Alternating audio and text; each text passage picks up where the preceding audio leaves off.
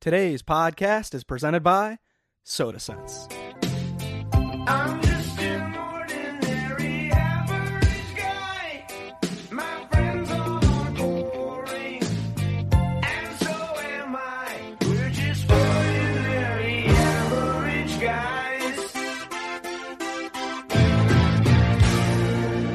Today is Tuesday, June 9th. We have Dr. Mike Klein on the podcast today. Decky Curious, how are we? We're doing great. Andy Ankle Socks just having an absolute blast. Yes, Dr. Mike Klein recommended from the great Jack Burke. Jack Burke actually had him as a teacher his freshman year at St. Thomas.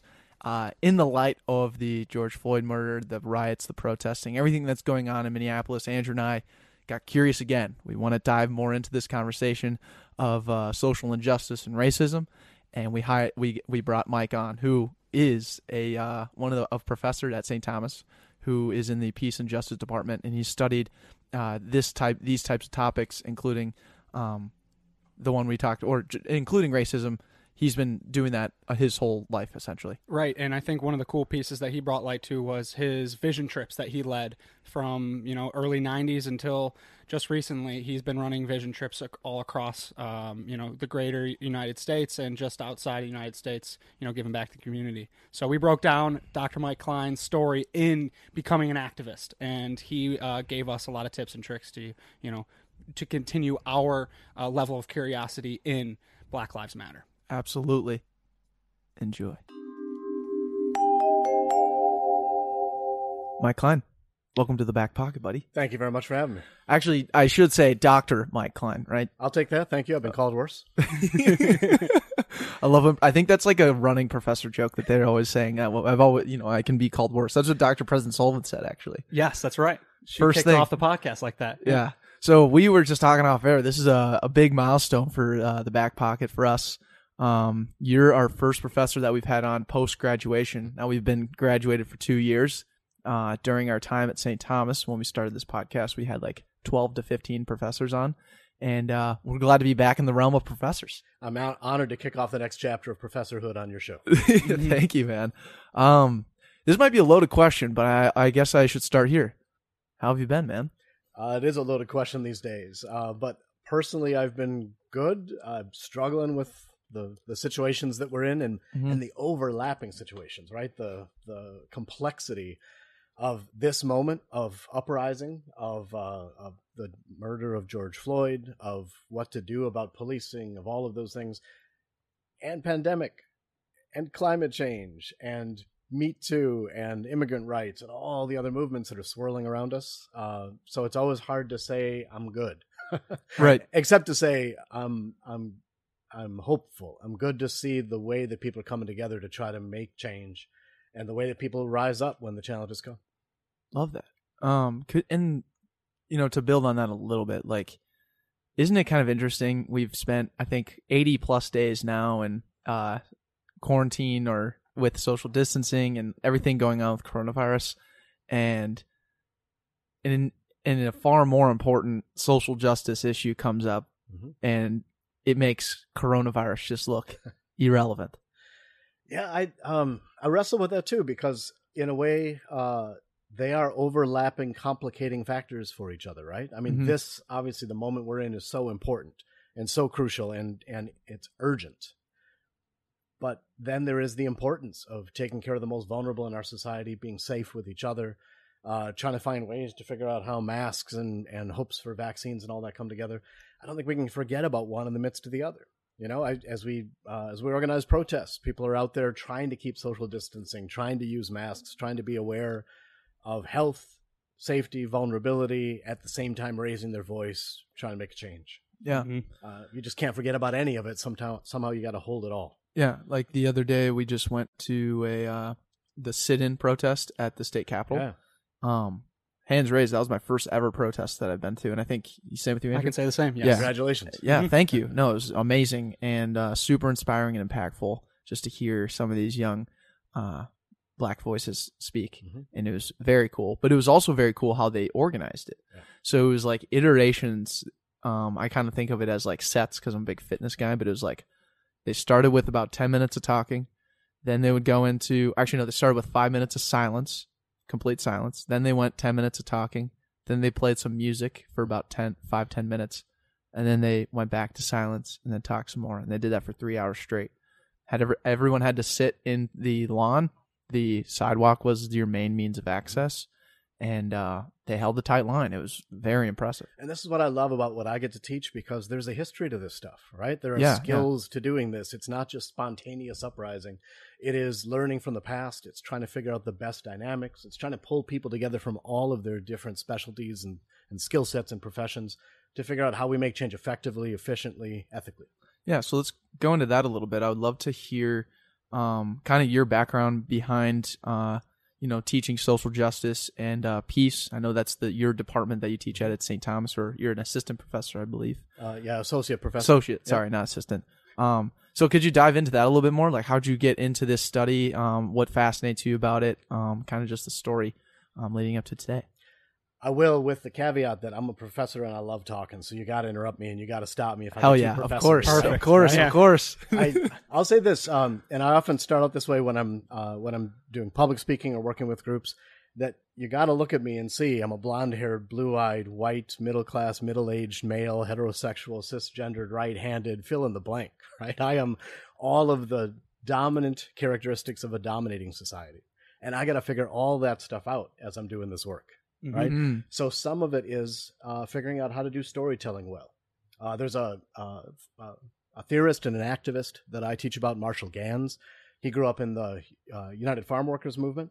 Uh, he went to uh, social movements and spent time in and out of both movements and academy. He's at Harvard now teaching, and he talks about a story of self, a story of us, and a story of now. And somehow we've got to figure out how to be able to tell our own story right? Sometimes Minnesota nice and all of that, we're supposed to not be too conceited. We're not supposed to talk about ourselves, but we have to in order to tell our story in a way that connects to other people, Mm. right? And then we start building a story of us to say, who are we together in this work? I've got to be conscious of my own story as I gather with others to figure out who we are together. And then the story of now. How does my story, how does our story matter in this moment? And so I think there's so much about that that I appreciate in terms of what you're doing on these podcasts, right? About getting people's stories out there, about really going past just the easy labels and the, the first descriptions to get deep into someone's narrative and to figure out why that matters, what it means for all of us, right? So for me, again, out of all those categories, categories, characteristics, uh, I grew up as a lower middle class kid in Brooklyn Center. I went to St. Thomas as an undergrad in the 80s. All right. I am a triple Tommy, uh, undergrad, graduate, and doctoral work. What was St. Thomas like back in the 80s versus now? Uh, now we need another hour or so. right? Uh, Sorry. uh, St. Thomas back then was much smaller, right? I think we had 2,000 people when I was there. We're up around 10,000 or more now. hmm Um, it was very much a liberal arts college. In fact, it didn't become a university until just about the time I was graduating. Gotcha. So uh, it was uh, smaller, uh, liberal arts focused, whiter. Uh, it was it was a good place to be, but for me, as a lower middle class kid from Brooklyn Center, it was also like a fish out of water experience. Right? There were a lot of people there with a lot more money than I had. Uh, there was a lot of uh, kind of my limited experience and my very introverted, kind of quiet self uh, being challenged by being in this new environment. Uh, and at the same time, it was a really dynamic time. Uh, it was uh, the late 80s. Uh, we were talking about U.S. intervention in Latin America. We were talking about apartheid in South Africa. And a lot of my activism really started as a student on campus trying to figure out what it means for me, my identity in this little mid- Midwestern college, to care about uh, South African apartheid, right? And to figure out what I could do about it from where I am. Uh, and that was a kind of a powerful opening for me in terms So it of was getting a started. global push that necessarily sparked the the uh, passion to invest into social justice. Yeah, and I'll be Mhm. honest, the first things that got me going were the music of the time, right? Uh, Peter Gabriel and Sting and Tracy Chapman and all these people who were playing, who started talking about human rights, who started having concerts to raise money and awareness for this stuff. And the music that I love started pushing me toward more of the issues that I came to care about. Uh, films at the time really mattered. And then it was calls for activism, uh, calls for divestment from uh, South African uh, companies and businesses doing business in South Africa. And that seemed uh, big, but it seemed real. It seemed tangible. Like, yeah, we could get the university to do something. right? We could work together to figure out how to have a little impact here that would add up to the big impact there. Mm. Got it. So what was like the so that was kind of the initial spark um on the activism side. Mhm. Uh what is it like to care about something that's so external from yourself and then tying it back to again we you mentioned the now. How do you act in the now to actually make a change or f- at least try and push for a change in somewhere that's so much further away from you? It's a great question and a hard one these days, right? Because Yeah. we're in the midst of change that we want to see and nothing seems like it's enough, right? And it, Mhm. it always feels like the, the little bit I can do, does it really matter? And sometimes it's uh, history looking back to say, yeah, it mattered and here's why it worked and here's how it worked, right? Mhm. But I think, um, I think part of it, and this is both my story, but also I think something uh, that your listeners will, your viewers will pay attention to. It is, um, it is where we start, right? We, we're motivated. We feel some kind of urge to do something, and then we take a first step forward. And it might be a great leap into making some real change, or it might be a stumble against a community that's suffering, or uh, our best intentions that go awry. And so, in some of my early steps, it was a lot of volunteering. Uh, my parents uh, did that a lot. Uh, my mom and dad were great examples of that. And so, when I got to college, uh, volunteering is what I started doing. But the more I volunteered, the more I started wondering, why hasn't this changed yet? Like, if we've got all these people out here doing all these hours of volunteer work, why do people still show up uh, hungry and without a home and needing justice in different ways? And so, uh, those questions propel me to start thinking about more than just volunteering. Like, why are these systems so embedded with injustices? How is it that the work I'm trying to do to step forward and spend a couple hours a week helping out at the homeless shelter, how does that uh, fly back in my face in many ways uh, for me personally? And how does it seem to reproduce itself uh, over the years through all of these systems that have a momentum of their own? Uh, the analysis started getting deeper, started imagining different ways to work, and realizing that uh, in addition to volunteering, uh, organizing mattered, economic justice work and capacity building mattered, community building mattered, policy level work mattered. All of that stuff had to be a part of it. And I didn't have to do it all. That's a great liberation to feel like I don't have to do everything, right? Mhm. But I have to do something. And what is my something now? What can I do in this moment? And then how do I connect my stuff to other people's work? Right? So uh, the volunteering was uh, still something I love to be able to do when I can do it, but I'm more and more compelled by the way we educate and transform structures, uh, educate about and transform structures, than just trying to respond in the moment. Right? The urgent stuff is so important, but some of the really important stuff is long term and uh, Mm. structural, not just uh, kind of the quick band aid approach.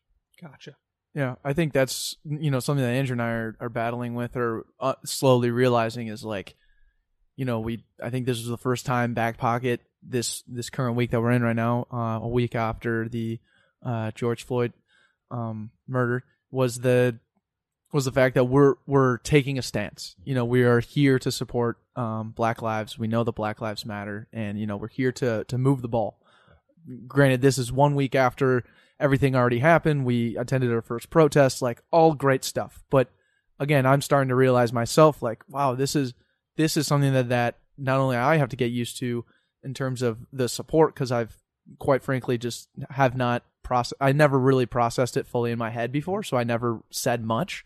Um, now that I've taken the stance, it's like, wow, I got to continue to do this and continue to do more in the long term. And I'm realizing that's just like it's a it's a long fight. It takes time. Yeah, and it's a lifetime of work to do, but it's got to also be today, right? So Mhm. it's that tension between uh, that very urgent moment, the fierce necessity of now, the first fierce, fierce urgency of now, as King said, uh, but also about this long term vision for change. And that can be daunting, it can be overwhelming, but that's also why we need community.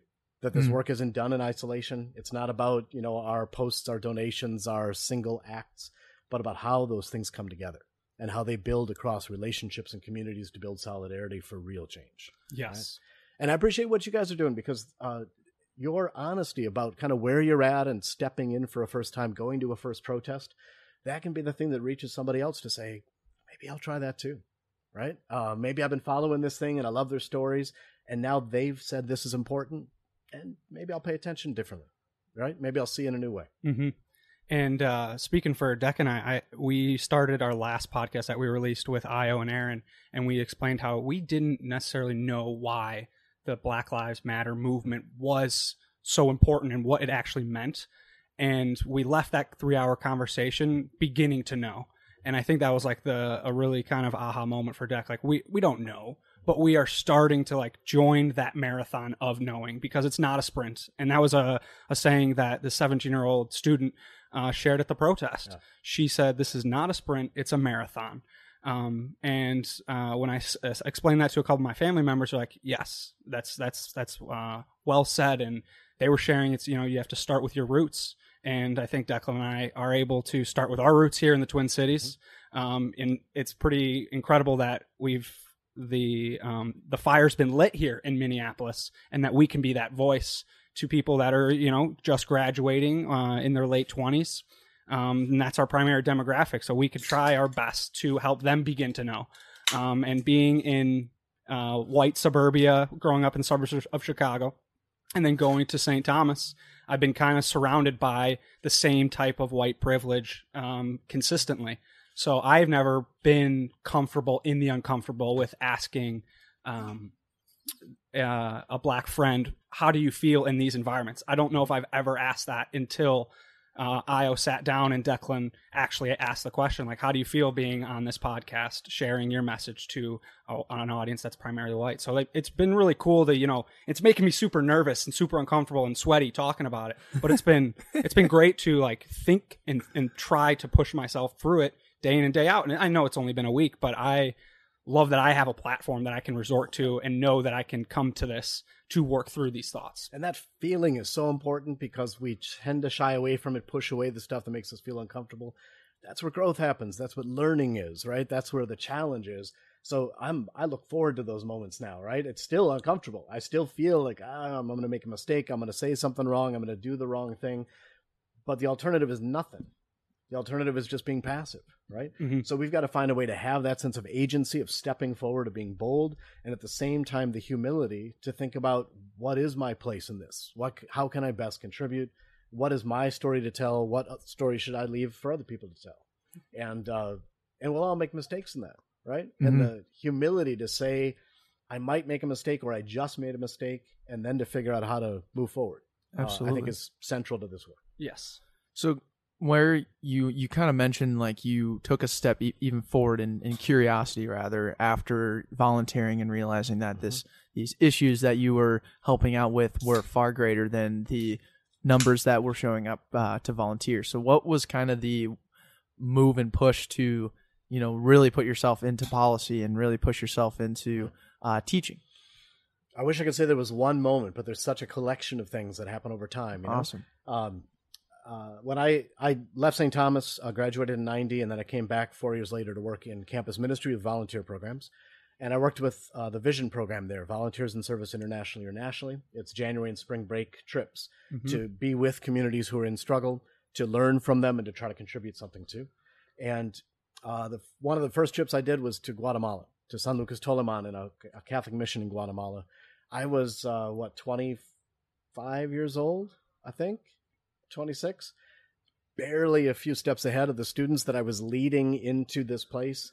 And frankly, it was still prior to the peace treaty, right? We were going into a, a low intensity conflict zone to work as volunteers with this community that we knew very little about.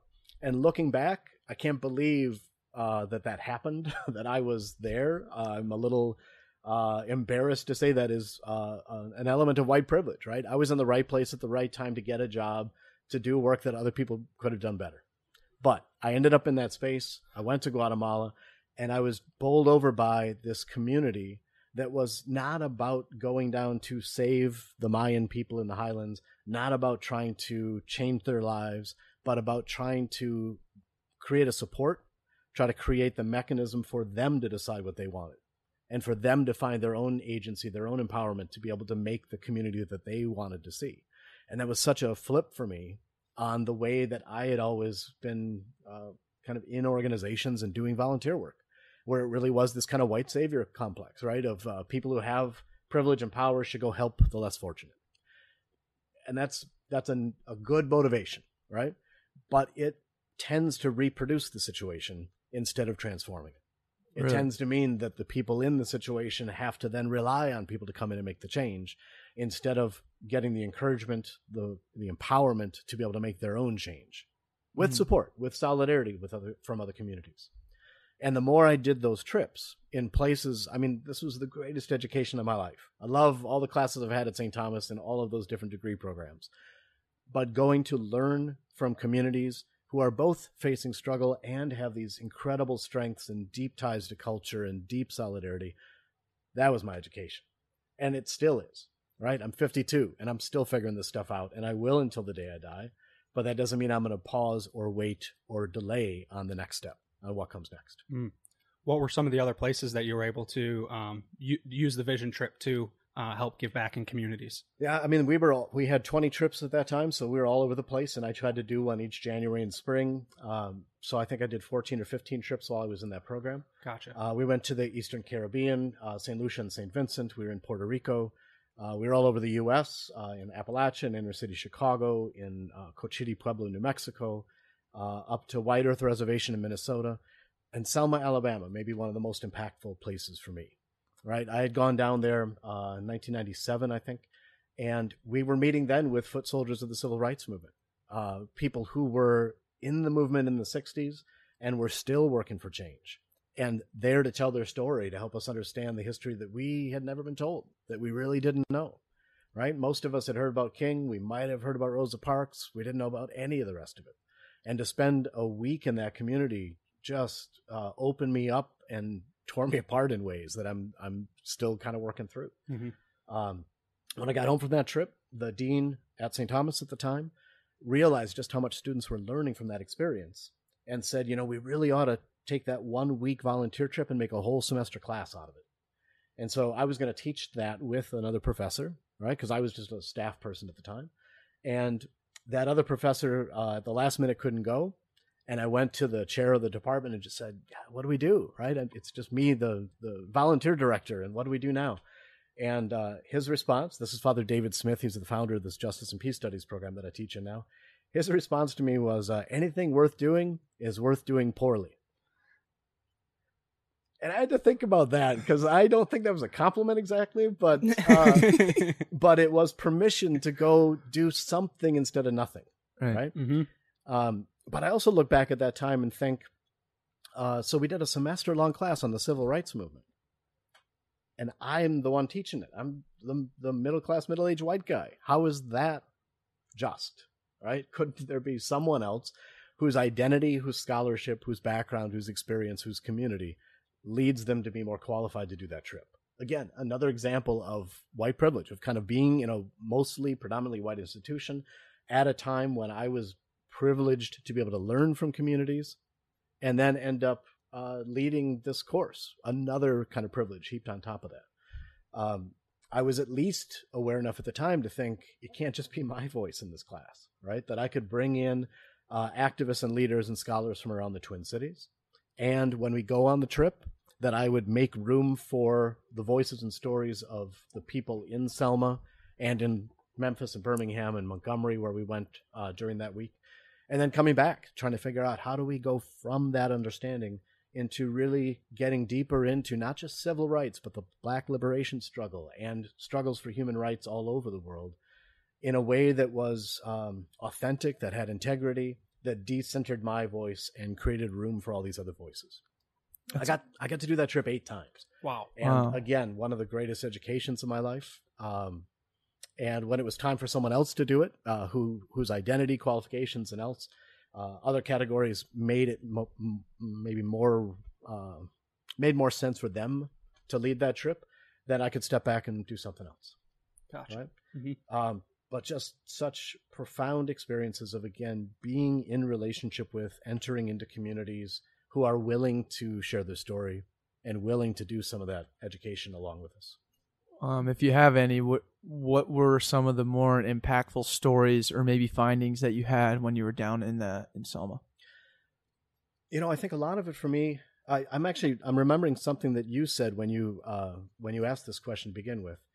Um, it was one thing to go away to Selma and to see all of the injustices that remained. Right, Mhm. Selma's done a lot uh, to try to come from where they were in 1964 and 65 uh, with the the march from Selma to Montgomery. Um, there's a lot of uh, of of work that's being done. There's a lot of political work, a lot of grassroots community work, and change is happening. But at the same time, when you go to Selma, it's still Broad Street down the middle, and it's mostly the white community that way and mostly the black community the other way. And the disparities are stark, and the reality of racism is still very apparent.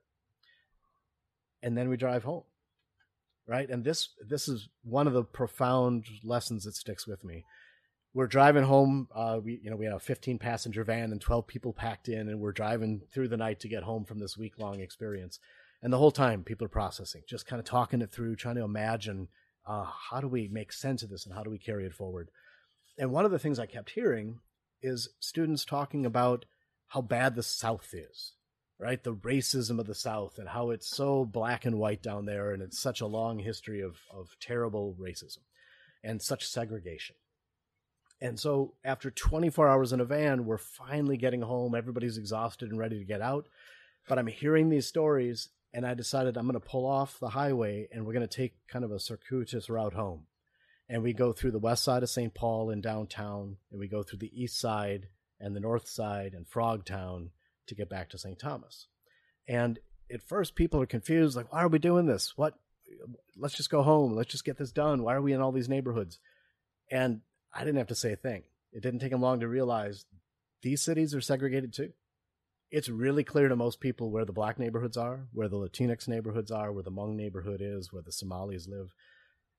We've we've got it here in the same, maybe not exactly the same way, but in very stark realities where the the statistics are are disturbing, right? Where Mhm. our inequalities here in this state, especially between black and white communities, are some of the worst in the nation.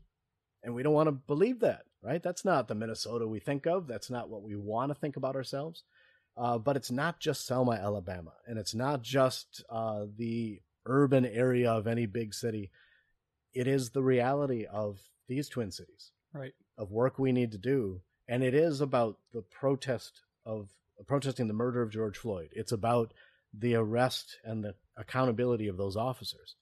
But it's also our economic systems, our education systems, our policing and prisons, our our jobs. I mean, all kinds of things that we have to do on a structural basis yet. Right. Just wanted to take a quick pause and say thank you, interns, for, you know, obviously listening, but purchasing these mugs that we've been coming up with the last three to four months. I mean, we got Necklin, we got the Baby Yoda, we got our standard one, and uh, we just wanted to say thank you. But now we have another opportunity for you guys. Please listen up here. I think we need to get our listeners involved more with the customized mugs because they can be distributed and created on demand. So we want you, marketing interns, to come up with some creative ideas and jump into our DMs and send them our way. Yes, if you have any sort of mug that concept or idea that you think would absolutely pop off, again, like Andrew said, please shoot us a DM and we'll workshop it and, you know, possibly put it out there. And in the meantime, head over to metromugs.com and check out the ones we have already and uh, let the idea start flowing. Absolutely use promo code BACKPOCKET for 20% off. Go get it.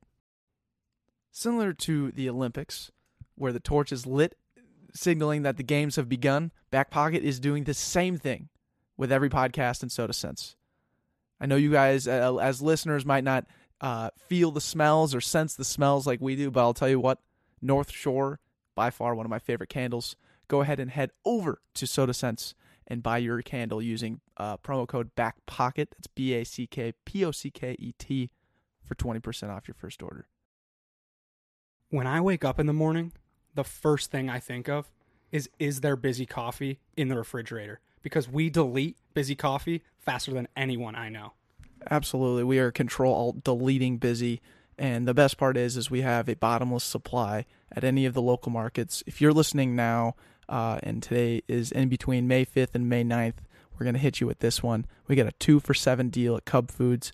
Run there now. They just they just opened up their line at Cub Foods. Go take take advantage and buy yourself some Bizzy and be a part of Team Bizzy Cold Brew.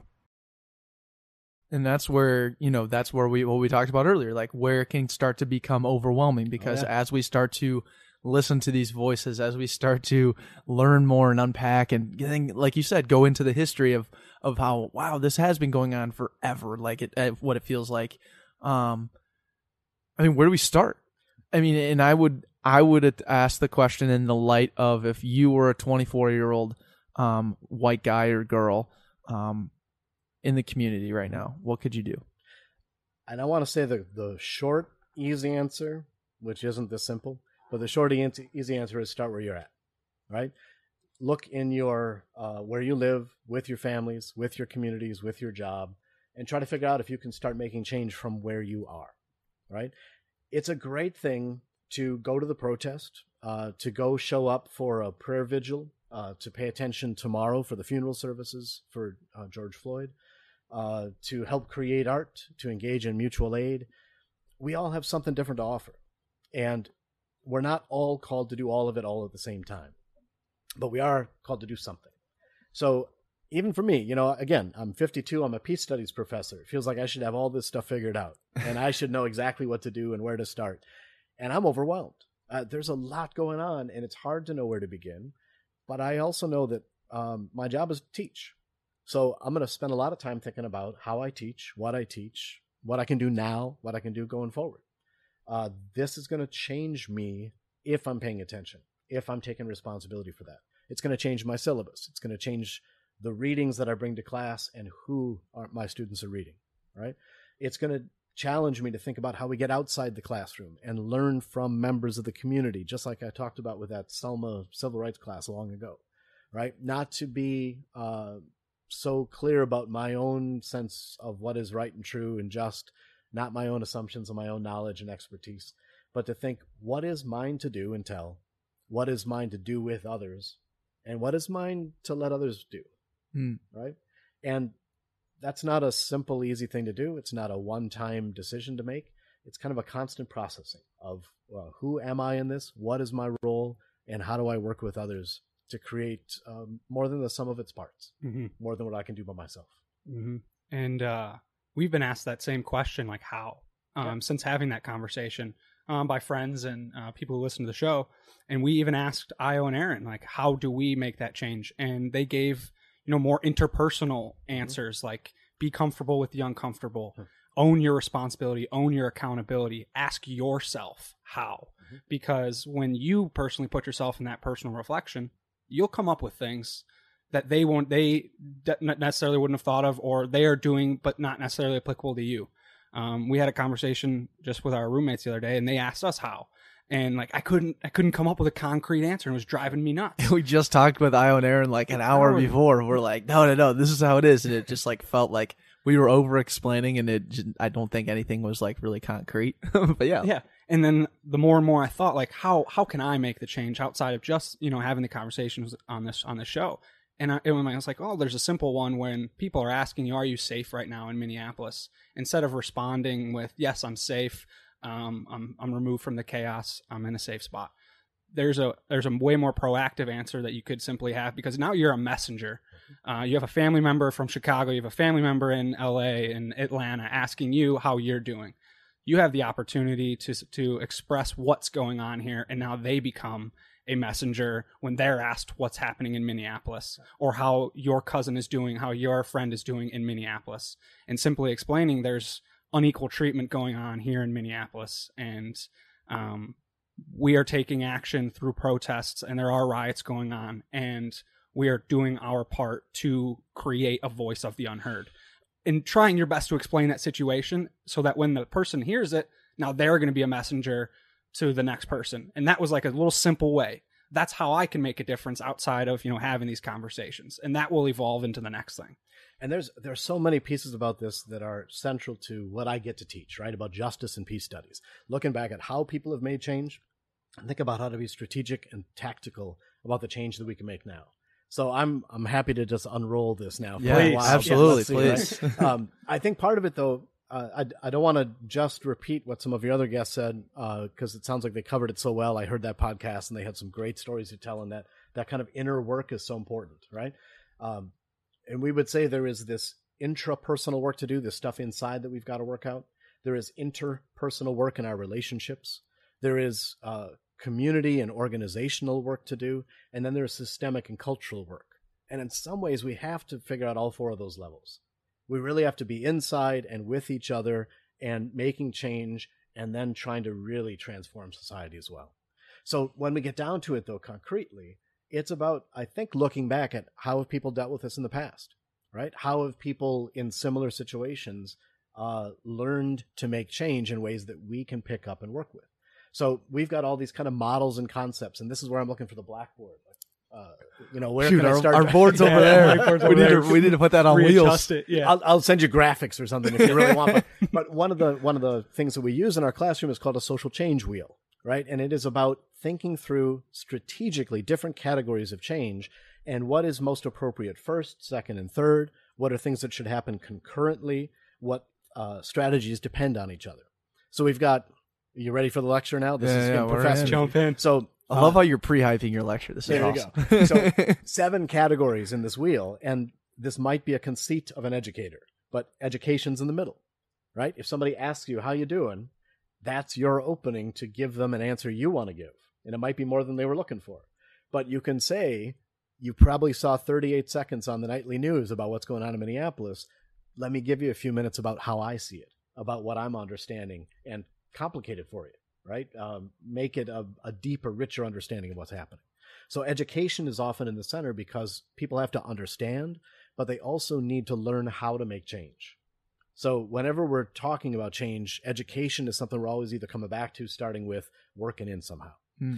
But then these other categories, right? Volunteering still matters, right? I don't want to disparage that from what I was saying earlier. We have to be able to meet people's immediate needs.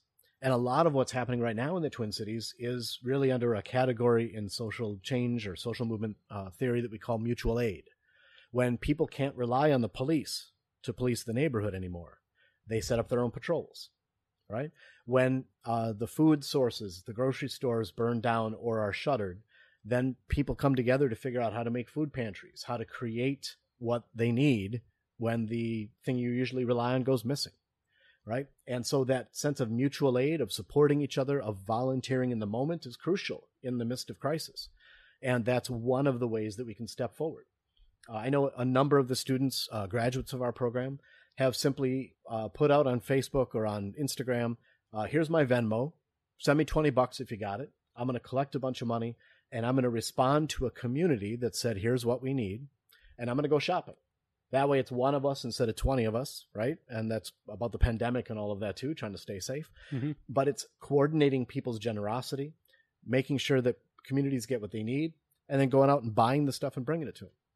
And that is not presuming that anyone knows what the community needs. It's responding to their call and then trying to be an organizer of the people you know, the friends who can send you 20 bucks on Venmo and go out and buy this stuff. And I've had I've I've had students who've been reporting back. They will take pictures of the receipts of the stuff they bought, pictures of the back of their car full of stuff, and say, "Here's where your twenty bucks went."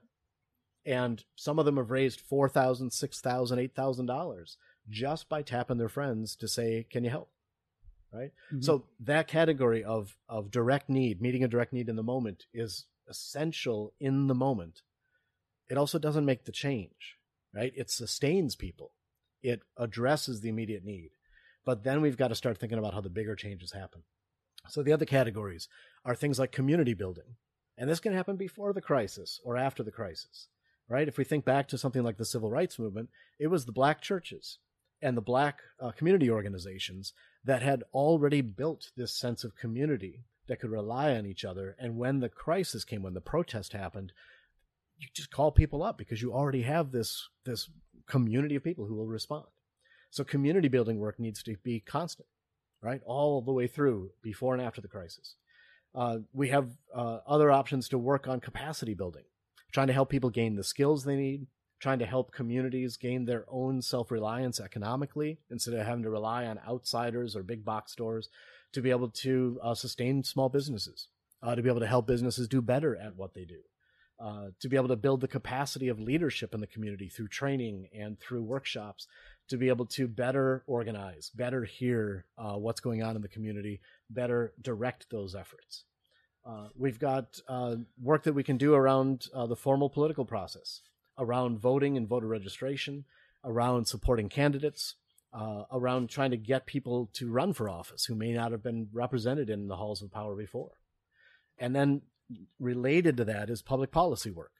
And this can be uh, direct public policy work, which is really, you know, legislative work and lobbying legislators and trying to do national and state level work, top down kind of work. Or it can be uh, work that really happens from the bottom up, trying to figure out how to advocate for the causes you care about, uh, trying to step forward and connect with legislators through emails and calls and visits.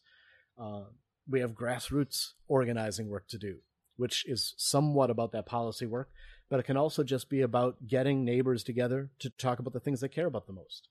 Right? Uh, a lot of organizing work happens not by saying, here's the problem, let's get people to do something about it. Instead, it's about going out to say, what's the problem? And how could we work together to do something? Mm-hmm. Uh, there are power dynamics that are really important in some of this work. And one of the ways I like to sum it up in the classroom is to say, what if we think not about what we're going to do to people or for people, but with people? Right? Those little words have a Mm. lot to say about power. Because when we're doing things to people, it's kind of paternalistic and it's assuming that I know what somebody needs. And to do it for them is maybe generous, but it's also about assuming that we're going to do it and they can just passively wait for us to make the change. Mm-hmm. But to do it with somebody means we need to be in communication. We need to know them. We need to listen carefully to what they most want and then figure out how to work together. So figuring out to or for or with might be a really important question in all of these moments. And then sometimes protest, right? Confrontational strategies. Uh, sometimes things just aren't changing. People don't get arrested. Uh, people aren't paying attention, or things get swept under the rug. And then we have to go down to the Capitol. Then we have to march through the streets. And we have to figure out how to make our voices heard in a way that breaks a deadlock, or that raises an issue that's being ignored, or that puts pressure on authorities to be able to make the change that needs to happen. Yeah, so going off that, I mean, we've seen, you know, black people fall at the hands of police for years, Mhm. and it's just been a reoccurring thing. It was really cool for Aaron to um, be so factual in his speaking and being able to pull up every single name when they passed away and like what the occurrence was, pretty much to a T for the last 25, 30 years. Yeah. It's very impressive.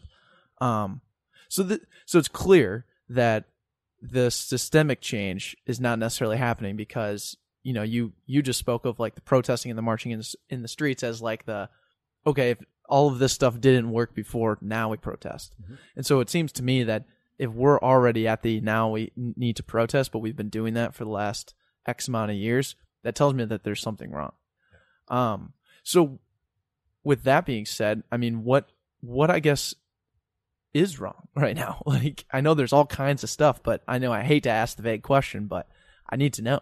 You know, and especially as someone and as us as people who are trying to educate, like I'd re- love to know, like, kind of. I know you brought up the seven different aspects in, within the social wheel. Where do you think the one is hurting the most right now? Well, let me first let me clarify. I think those seven strategies are about how we can make change on any topic, right? Ooh, okay. And so some of them are going to be more important for some topics than others. Mm. Uh, sometimes there are economic causes to a problem, and so we can use that economic leverage or that capacity building work. Uh, sometimes it's more of a legal issue. Sometimes it's more of a just a, Got it. a human dignity issue. And so I think uh, one of the power powerful pieces about those kind of concepts is that it doesn't matter what the issue is. It gives us choices to make about what I'm going to do, what you're going to do, how we're going to connect the dots between those to be more powerful, right? Uh, so that's that's kind of the strategy of how to make change. What change do we need to make? Right, is the question that you're Yes, getting at. essentially. Um, how do you make that list? Right, there's so many things that are uh, good about where we're at, our situation, uh, but maybe differently good, better, and worse for different people depending on, the, on their identity, their legal status, their participation in structures and systems, or the way they've been uh, sidelined from them. So I think part of that first step is trying to figure out um, what do I misunderstand about the world as it is, right? What is it that I might need to know differently? Because uh, you know I've grown up with my own family, my own community, the schools and the, the religious institutions that I've been a part of. And I may not have seen very far beyond the boundaries of those things, right? The horizon of my experience is always out there somewhere, and there's always a next thing just over that horizon. So, what could I, what stories could I listen to? What could I learn to really understand what some of the problems are uh, for different communities, uh, for different identities? And there is no end to that process, right? So, uh, Which I- gets back to what we were saying about the long term change. Is Yeah. it's a consistently reiterative process. and and again um, we can't do it all all at once Mhm. but that doesn't mean we can't do anything it's just a matter of stepping forward in something that's interesting to you at the moment right something that compels you or grabs your attention um, i've got about eight stories i want to tell and i'm trying to choose between them to th- figure out how to answer your question in Ah, a way man. that's tangible Tell right? them all. um, Again, run down the list, Mike. I know. the uh, the hard part and the reason I'm I'm hesitating is because you're asking like what is the most important thing to do right now, and there's a lot of ways to qualify that to say well it kind of depends on who you are and what you want to do and Right. And I think that's a great basis. You know, Right. so I'm, I'm sure as you tell one story, it's going to tie to the next one, tie to the next yeah one. well how about this let me refer to one person and then tell the story that I've got in mind. Beautiful. Um, so Ricardo Levins Morales is a uh, an artist here in the Twin Cities. Uh, he's from Puerto Rico originally, and he does all of this really amazing print work and poster work about social justice issues. And we had him with our group at St. Thomas, Students for Justice and Peace, talking about his work on art for social change. And this is an interest of mine too. And one of the students asked, how, like, how do you decide what to draw or what to put in your art? And how do you, given your identity, think about how to work with communities that are different from your own identity? And his answer, which I think was beautiful and applies to all of us, is he doesn't try to reach way out beyond his experience to create art about some issue that's distant from him. He draws what he knows. Right? He lives in a community and he draws and makes art about the experiences of living in that community. And they happen to be a lot of issues that need addressing about social justice.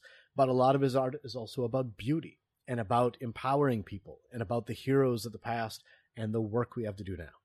And I think there's a lesson in there for us to say wherever we are, whoever we are, there is work to do, right? And to do something that is not uh, flinging ourselves into the void of social change to try to figure out uh, how to be a superhero with a cape, but instead trying to figure out right where I am, right with uh, with the community I'm part of and the people I'm with, how do I start doing something? How do I work?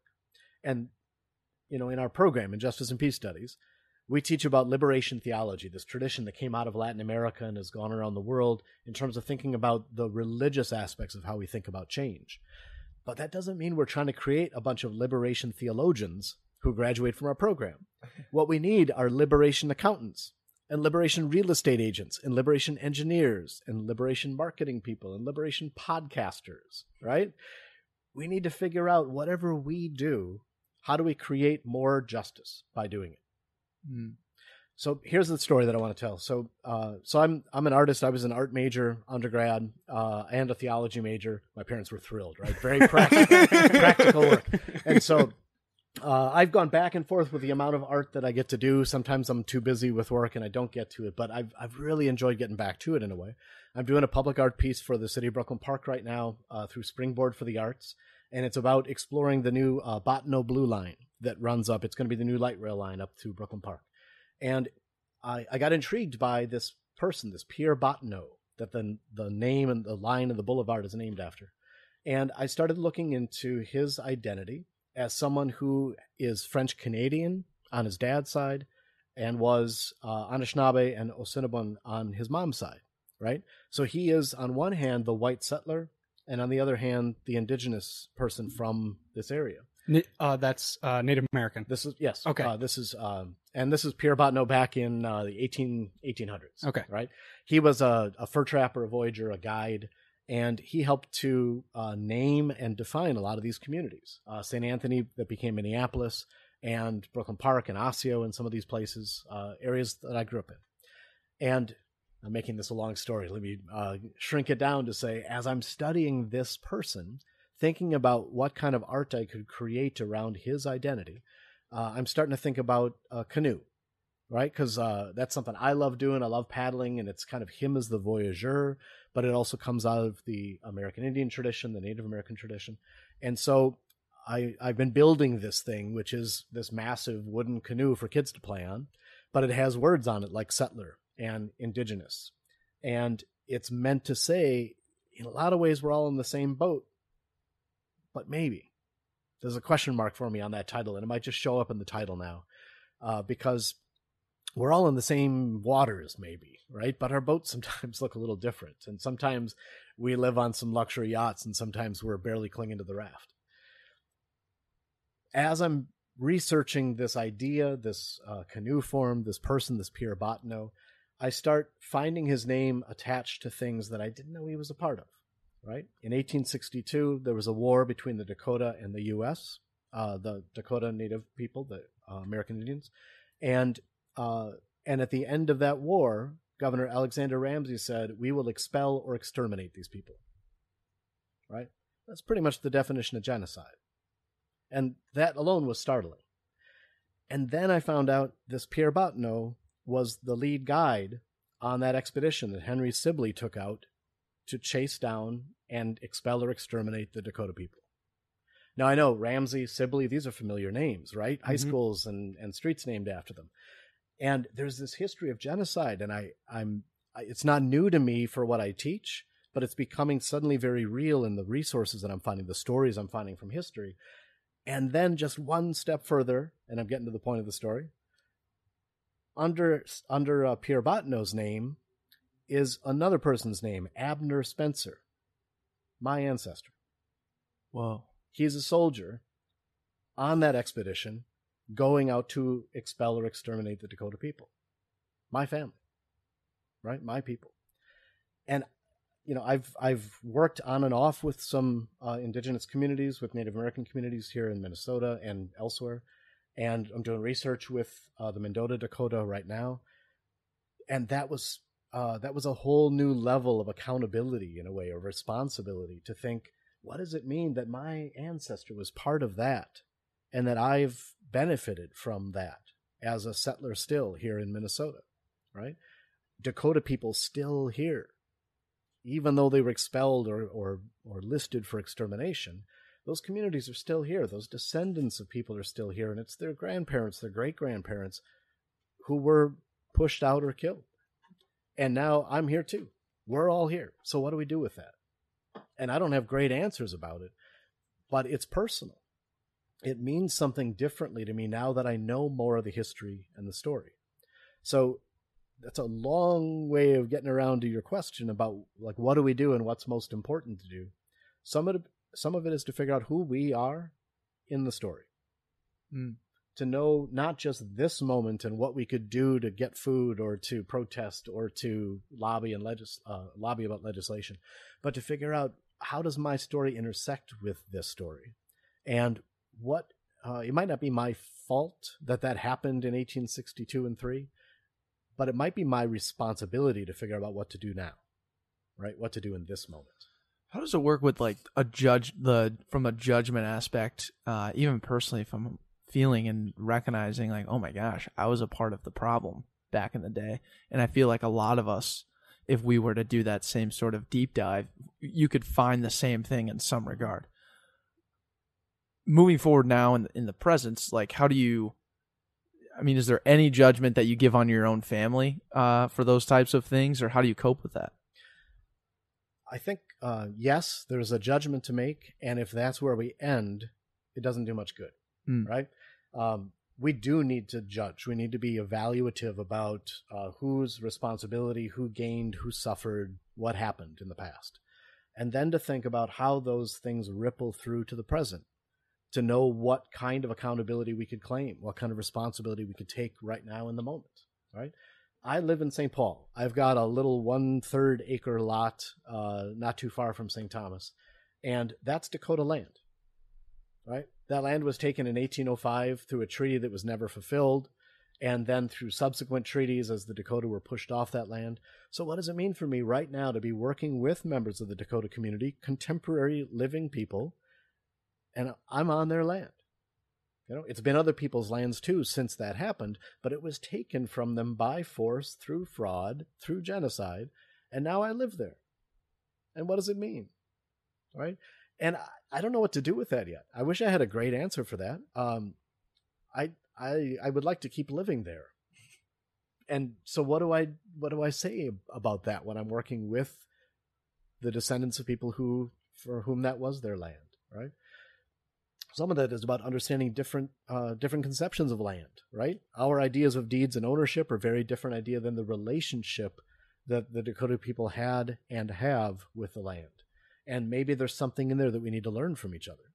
Maybe there's a way for me to take responsibility uh, that isn't about immediately tearing down my house and restoring the land to prairie and giving it back, but figuring out what other kind of relationship I can be in with Dakota people, knowing that land will still matter, right? That there might still be reasons to get into those stories to figure out how we move forward together. And it might not just be uh, writing a check in reparations, although I'm sure that would also be appreciated, but maybe it's also about uh, creating opportunities that haven't been there, acknowledging the story, at least to recognize the errors of the past and the atrocities of the past so that we can be together in that story instead of one people neglected, set aside, or erased, and the rest of us moving on with a, a limited view and a nice view of what's happened. Um, there are all kinds of things we can do. None of them will be by themselves satisfactory. None of them are enough, but let's do something. Right? Mhm. Let's take a next step. Right. No, I, I think it's really cool what you said about, you know, it, if it stops at judgment, we're not doing really anything.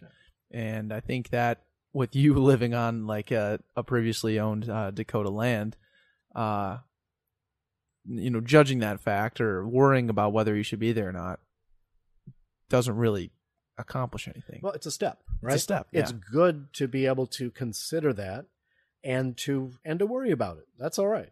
But if that's all we do, it doesn't lead to much, right? Mhm. I think we can keep it in mind as we then try to figure out what to do. What are the next steps?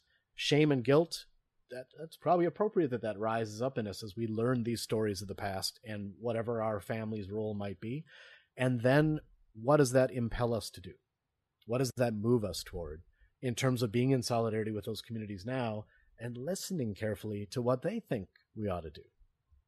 I got I got two for you here. Okay, sorry, I'm still in the classroom now, uh, more or less, uh, virtually at least. Mhm. Um, one of them is this, and I I'm going to misquote this. I'm pretty sure it's uh, Rumi, an, a Persian poet from a long time ago. How do you spell that, Marcus? You can look it up for R me. U M I. R U M I. And the quote is simply this: that we have two ears and we have two eyes and one mouth, and maybe that's the proportion for how we relate to each other. Mhm. That we listen twice as, twice as much as we talk. That we watch carefully twice as much as we say anything.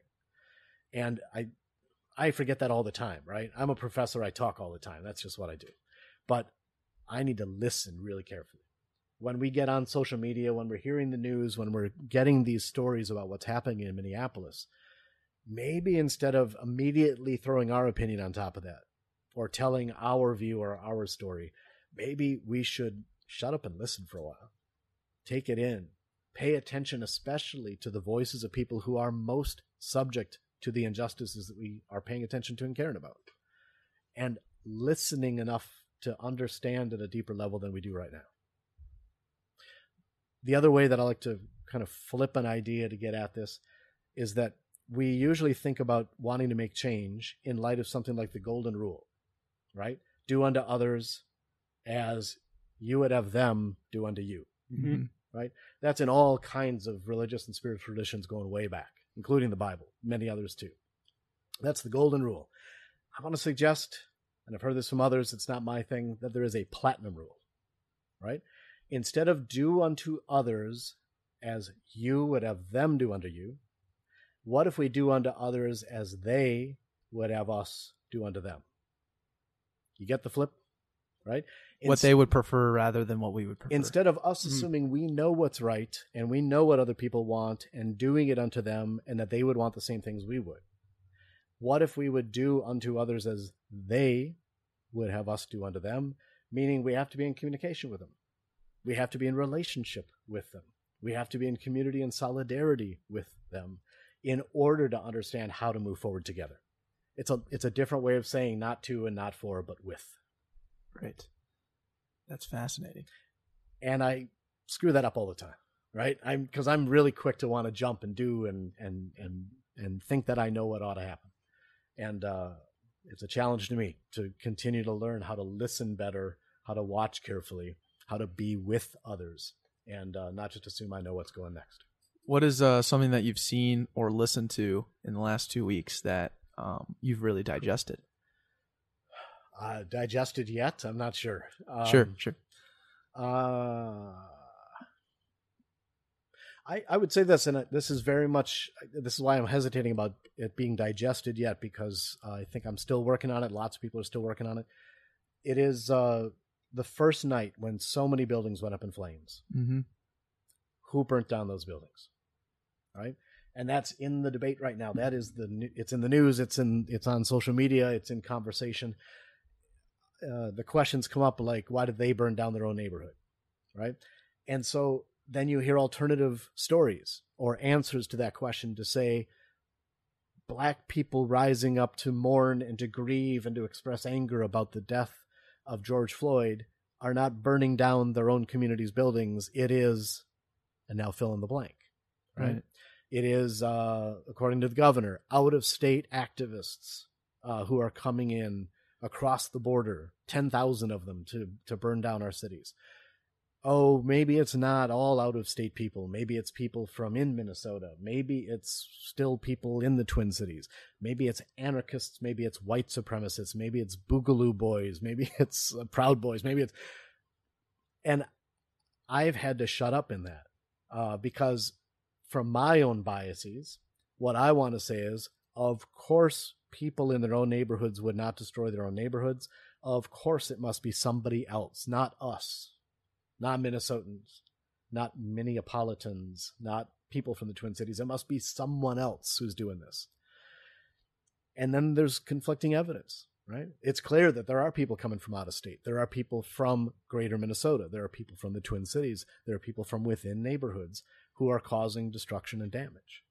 And there is a long tradition of outside agitators being blamed for the destruction of protests. And sometimes the claim that it's an outside agitator makes it easier to crack down on the people who are actually leading the protests. Right? Mm. And so and and I'm not claiming any one of those things to be true. I'm saying in this moment what I've tried to listen to and learn from in this week is that there is probably some truth to many, if not all, of those claims, and then how much truth, and what do we do with it, and how does it change the way we try to act in the moment and create policy going forward? Right. And, you know, again, going back to the Io and Aaron podcast, they kind of uh, reiterated that same thing. Like, yes, that first night after it happened on Tuesday, they were furious. They Mhm. were, they had a lot of anger built up and they let it go. And, you know, looking at the news, Io said, Hey, yeah, I was recognizing all my boys out there. Like, it was, it was a crazy uh, moment, but we were all there. And then he said, uh, the next day a little less, uh, the, next day even more, even more less. And he's like, it, it, it kind of came down to, you know, this was now they, the black community created a platform for opportunists to take advantage. And this really is in line with it's not unusual in terms of social movement theory, and Right. Social movement mm-hmm. histories, right? That there are in many protests agent provocateurs who Yeah. might come from splinter groups, they might come from antagonistic groups, they might come from law enforcement, Right. Right. Yeah. and if you're angry and you're just pissed off and you can't stand it anymore and you can't live like this and you can't breathe and somebody whispers in your ear maybe we should break that window right that's what an agent provocateur is in a social movement in a protest movement right somebody who is there not maybe to even do it themselves i mean we've all seen that video of the guy in black and the gas mask smashing the the, The windows of the AutoZone. right Yeah. um, and and sometimes it's just that blatant. Other times it's just someone saying, "You know what? You deserve to throw this brick. Your anger is righteousness. Maybe you should take one more step." Right? And the history of social movements is is full of those kind of agent provocateurs who weren't necessarily part of the community rising up or about the strategic campaign of the movement, but people who were there to see it go another direction. Right? Beyond that, you've got all kinds of the other splinter groups who are on the edges of or countering from within or coming from outside who decide, you know, 10,000 people are going to peacefully march, but three people break a window. And on the news that night, what you're going to hear is protests turned violent when windows were smashed downtown, right? And it disregards 9,907 people, 97 people, because three people broke a window.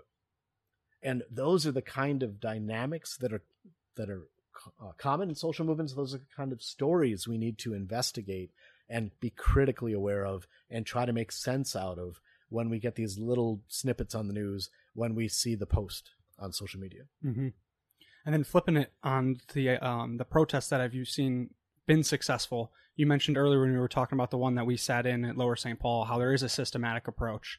Um, I'd love to break that down because there was an instance similar to like a head, a potential headline grab where someone like kind of stormed the the steps and it got a little hairy. People like stood up and things were broken up relatively quickly. But then the the woman speaking was like, "This is what they're going to show on the news. Please, for please, just sit, embrace what we're saying, and let's remain in like this position and not try to provoke a news story. Um, let this story be peaceful." So I'm curious from your side if you could break down the systematic approach of how you do protest and you do start to see community growth. Uh, we've got a class on that for a semester, so Sure. let me see what I can do in a minute, right? Um, we I just got done teaching a class on active nonviolence and on social movements uh, throughout history and how they've tried to do this kind of work. And social movements aren't just protest, right? There are all kinds of things that happen in a movement, but protest is maybe the most pointed and obvious and conflictual moment of the movement, right? Um, so th- there are also lots of schools of thought about how to do a protest, right? There are uh, kind of purely symbolic protests where people feel like it doesn't matter what the outcome is. I need to get out and say my piece.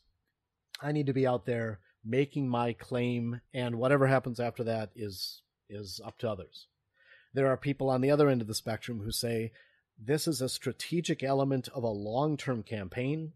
Protest is a strategy, and it has a place at a moment in a campaign or in a movement and it needs to be coordinated, carefully planned, strategically thought out, consequences imagined, unintended consequences anticipated, and uh, and everything in between, right? Of that spontaneous kind of symbolic action and that uh, deeply planned strategic effort toward protest. So on that strategic side, you know, there might be efforts for change for days, weeks, years before you decide the protest is the next step uh, in social movement theory, it really started with psychology, thinking that protests were always this kind of spontaneous outburst of emotion. And then it became more about sociology, saying, no, I think there's something more uh, planned going on here and more intentional. And then it's political science and peace studies and others saying, uh, there are skills here, there are strategies here, there are structures and ways of doing this that differ and that we can learn from.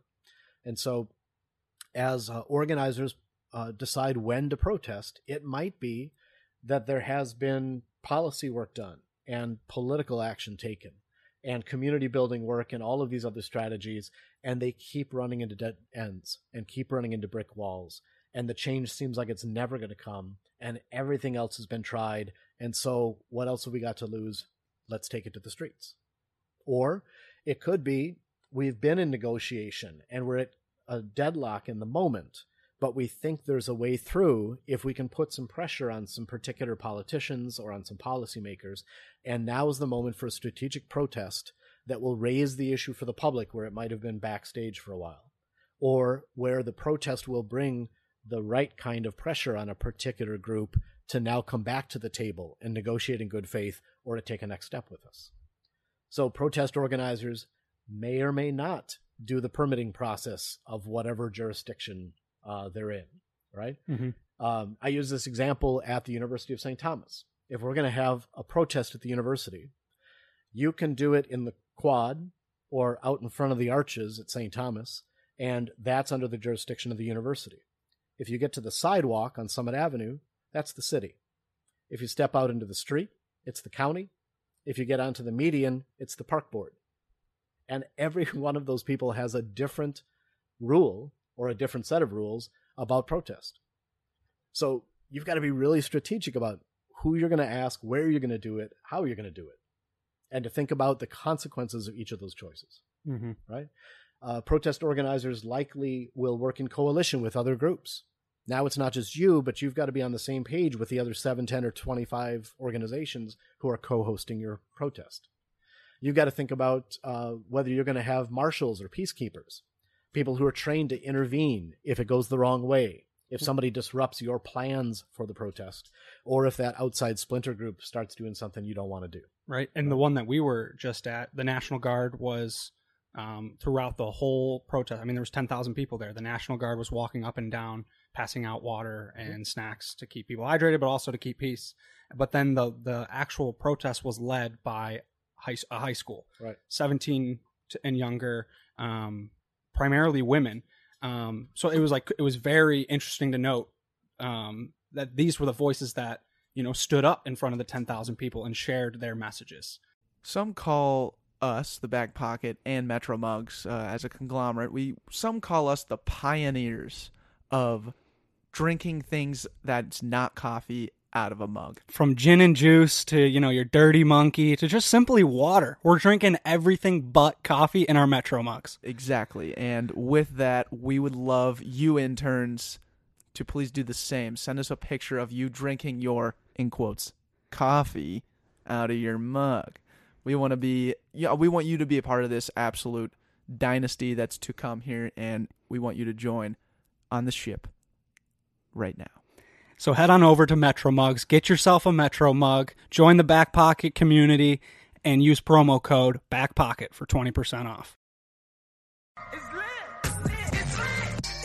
It's really hard to like tell people how good something smells when you like you're listening to it. You can't like audibly explain how good something smells. Right, especially when you you light the candle to kickstart a podcast. It sets the mood. Everyone's kind of on the same wavelength because the candle's been lit. But it's hard to like, you know, verbalize and and like help the listeners feel that. other than saying is lit. That's about it, right? Like I hope everyone knows that like when you light a, a Sota Scents candle, Travis Scott somewhere says it's lit every time. It's that's without just- without fail. without fail. It's proven, guaranteed with every Sota Scent order. Get yours today. If you've never ordered a Sota Scent, shame on you, first off. But second off, no worries. Promo code back pocket get twenty percent off. Hey, Deck. People are saying you're the busiest person in the Twin Cities. Why do you think that is? Yeah, they are. They have been calling me Decky Busy. Everyone knows it, and it has. I mean, I, I mean, I wake up at 5 a.m. every morning. Usually go and jump in the lake, uh, run back, put my clothes on, go to work. I'm usually at work till about you know 4:30 or so, And, then you come home to Back Pocket and you're still operating. How are you able to do that, dude? I don't know. I think I like I'm I'm a decent guy. I don't know. I think it's because you just been inhaling Bizzy coffee right when you wake up. Mm, how could I have forgotten? I got to go back to my roots here. Legacy. I've been I've been drinking Bizzy coffee for over a year. This stuff absolutely gasses me up, gets me going every morning. Some of the finest tasting cold brew in the nation. I'll say it. And now we're proud to say that Bizzy Coffee is a sponsor of the Back Pocket podcast. Absolutely. So with that being said, marketing interns, please go to any local supermarket and buy yourself a Bizzy cold brew. They got um pretty much all the options that you could ever ask for, and they got all the deals at every lo- local market, including Cub Foods, Kowalski's, Target, and all co-ops. Right. And again, uh, law enforcement, protest organizers, outside groups, participants, all of these people have a different motivation for being there, and they might have a different idea about what's supposed to happen. And so it is a fraught situation. And it's fascinating for that reason. But to be an organizer of those things is an overwhelming task to figure Yeah. out how to anticipate all that, right? Mhm. Oh yeah. I mean, another example, uh, there was a Black Lives Matter protest in January of, I think, 2015 in St. Paul, and it was on University in Snelling. Uh, it came down University, but then took a turn over the highway, and then came along Concordia. And I uh, was in the march and saw a friend of mine who's in law enforcement. And so I stepped out of the march just to ask, so, you know, what is happening here? What do you expect to happen? And the again the protest marching through the streets was city police st paul police And their approach to it was uh, you're supposed to follow the permit. You're supposed to follow the route. Now you've deviated from it. And so they're trying to figure out what to do. The sheriff's office is there. And they're saying, we're just going to clear the streets and make sure everybody gets through safely. I don't care about the permit. That's somebody else's deal. We're just going to make sure you've got room to do what you need to do.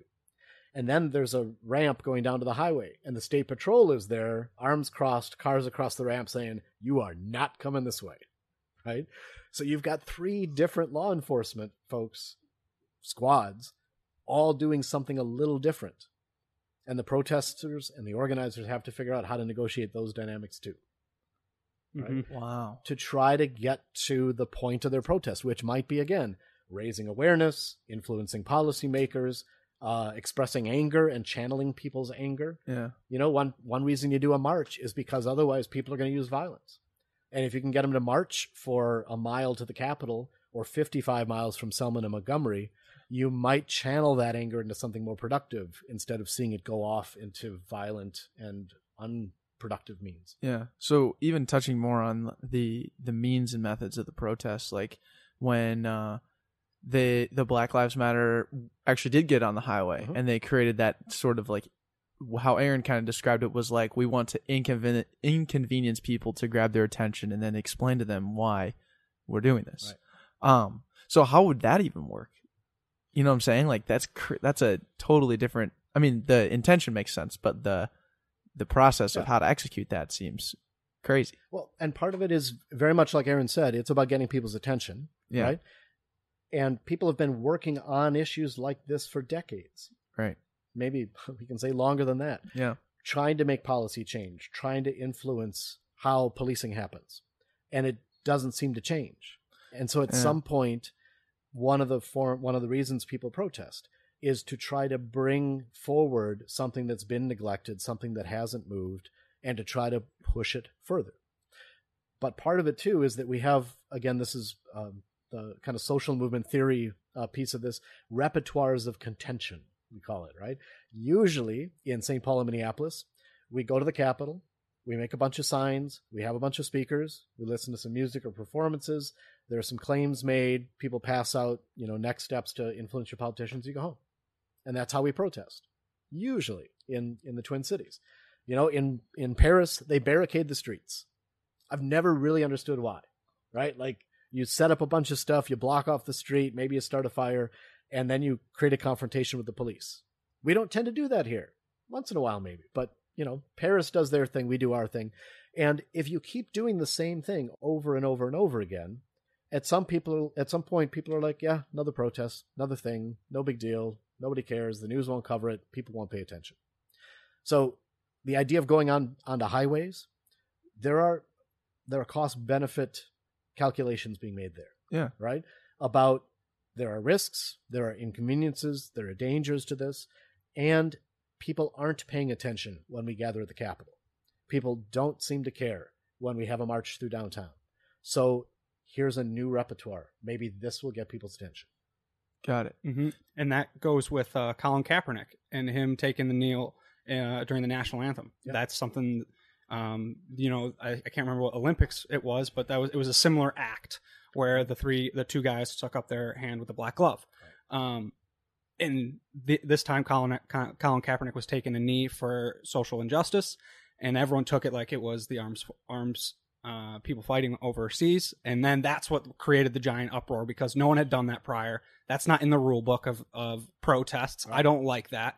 Now, w- anything similar to that, we hate. We do not like, and we frown upon that. Right. now Um, it's two sided. and now it's two sided. And- So they created the conversation. Yeah. But and to your point, like the idea that it it sparked a totally different argument that what from the original intention. Like that's got to just be horrible, or and just sucks. Like Right, and that's what um uh Io was saying. What was the term he used? Gaslighting. Yeah. Of you Yeah. know they they were putting Colin Kaepernick in a different box to blame him for something completely different, so that now he's the ultimate bad guy. When really he was doing something that now right right now everyone is fighting for, or you know the Minneapolis and what Declan and I are trying, we're fighting for. But when I looked at it at first, I followed the gaslighting and I was like, why are you disrespecting the troops? Why are you doing that?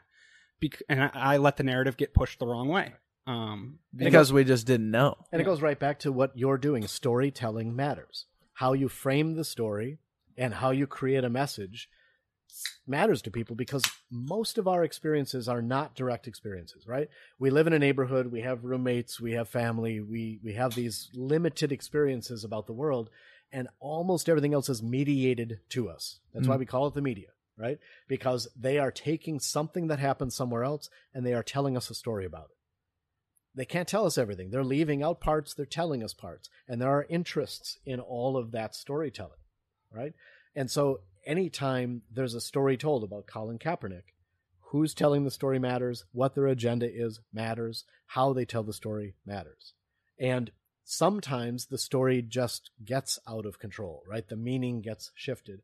Oftentimes the meaning is shifted, right? There is an intention to take that thing and make it something else and that's politics. That is the, the the political is trying to convince people of a certain position trying to show people no he's wrong we're right. Uh, but it can also get to a point where it's inauthentic where there's no integrity to it where it's clearly just uh, a political manipulation. And i think that's the challenge for you as podcasters for me as an educator right? Everything i do in the classroom either reproduces society as it is or challenges it and changes it. And that's a huge responsibility. And the same thing to you. Every time you decide who to bring on as a guest, every time you ask this question but not that question, right? There is that uh, possibility that we are just letting something go that ought to be challenged or not carrying something forward and raising it up that needs to be expressed. mhm. What a massive responsibility. Sorry to lay that on you all the Yeah, sudden. I- I that's know- tough. That's a head scratcher. I know this, is, this isn't a new idea for you, but it is Mhm. Yeah, yeah. that sense that uh, we have a tremendous responsibility when we're telling a story to try to get it right, but not just as if there's one right way to say it, but to think about who's left out of that story, is it mine to tell, and what consequences will it have? hmm Yeah, and then the way you digest the story that you're about to tell, you know, I, like either living through it or hearing about it or whatever it may be, how you're digesting is equally as important. Um, but going up back, even back to the idea, I'm kind of more curious of the um, historical um, aspects and outcomes of protesting. Mhm. When has the protesting really actually led to the change that we all want to see? Um, is has there been situ? I, I'm actually kind of seeing them now with like the I saw something with the Minneapolis School Fund Mhm. cut their ties with or cut their million dollar contract with the police department. I would say that's has a lot to do and change. Uh, has has a lot that change has a lot to do with the protests. Yeah. You can Um, look at this moment and think about all the things that are changing right now. Yeah, And yeah, here's here's the hardest thing about social movements and all protest. It's very difficult to say here's the cause, here's the effect. yeah. Insert and ins Right. and outs. Right, because there are so many dynamics at play. But would we have now uh, murder in the second degree for Derek Chauvin? Would we have Keith Ellison as the lead prosecutor? Uh, would we have charges for the officers? Would we have the U of M separating itself from the uh, Minnesota uh, Minneapolis Police Department? I mean, there are all of these things that are happening right now that weren't happening a few days ago that are happening now.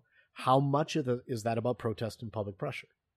And I'll say this definitively we can't know exactly the cause and effect. We can be fairly certain of an effect.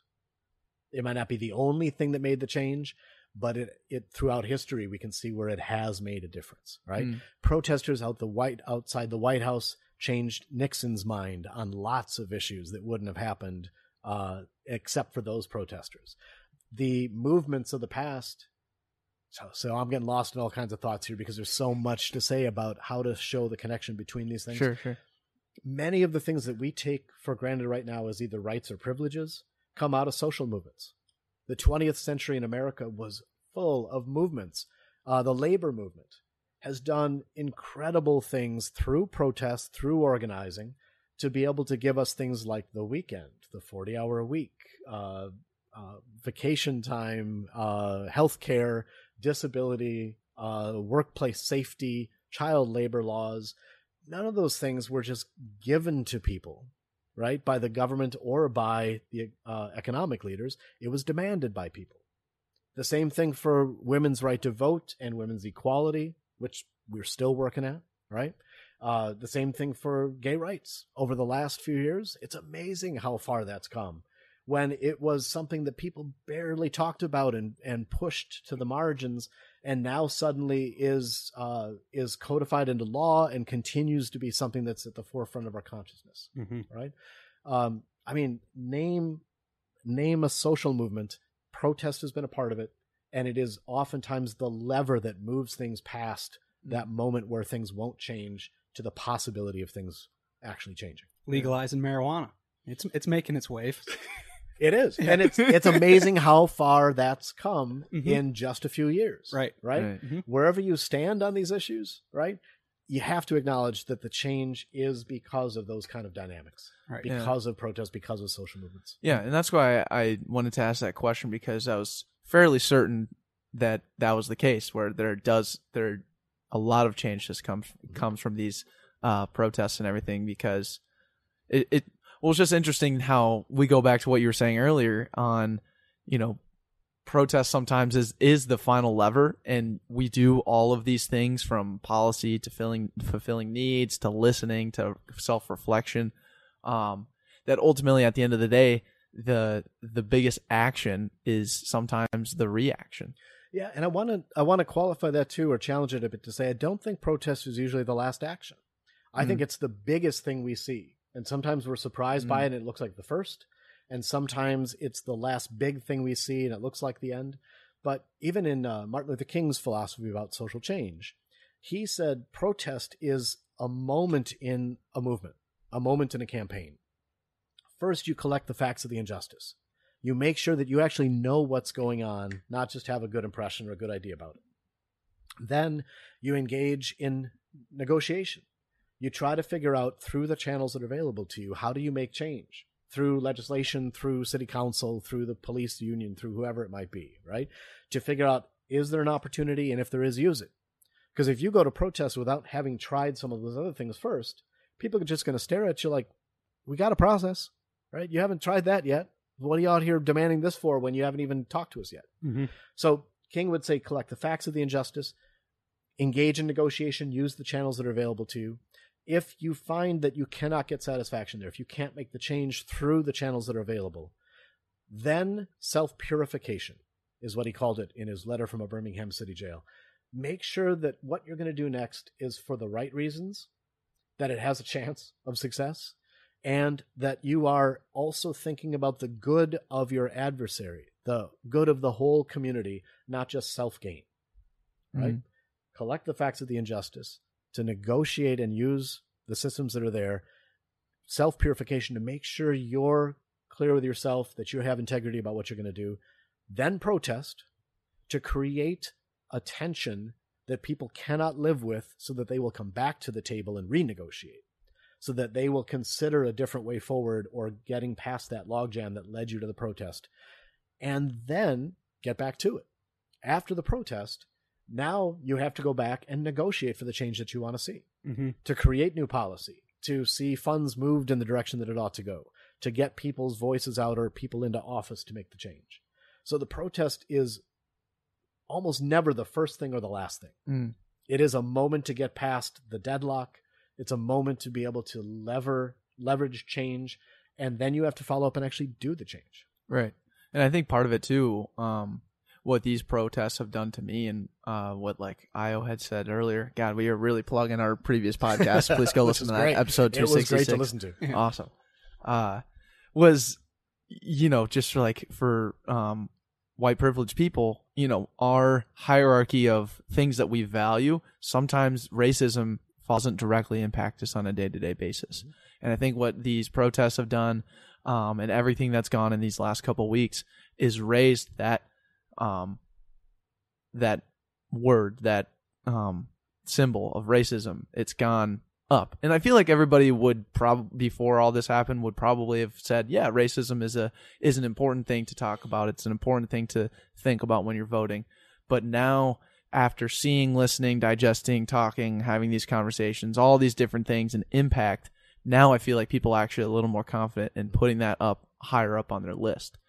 And Now- what, and what I want to oh, you had a No, question. keep, keep keep going, keep going. I what I want to say in that moment is so okay. If we're now paying attention in a new way, if it's now up there on our list, hmm that's a start, right? That's step one, Yeah. right? Now, how does it work, right? How is it embedded in our beliefs and our ideas and our culture? How is it embedded in our systems, in our institutions, in our policies? And what do we do to change it? Mm-hmm. What do we do to work on those things? Because racism sometimes gets boiled down to uh, people hating each other, right? Or discrimination based on skin color. Yeah, actually, Aaron had a great uh, way to put it. He said it's um, racism is power plus pigmentation plus position. There you go. And what do we do with it to change those three elements, right? How do we adjust power? How do we think about who has power and who doesn't, and how we can make a more democratic way forward or a different way to create space, Mhm. right? How do we imagine the positions that might need to change and who needs to be in positions to be able to allow for the change to happen?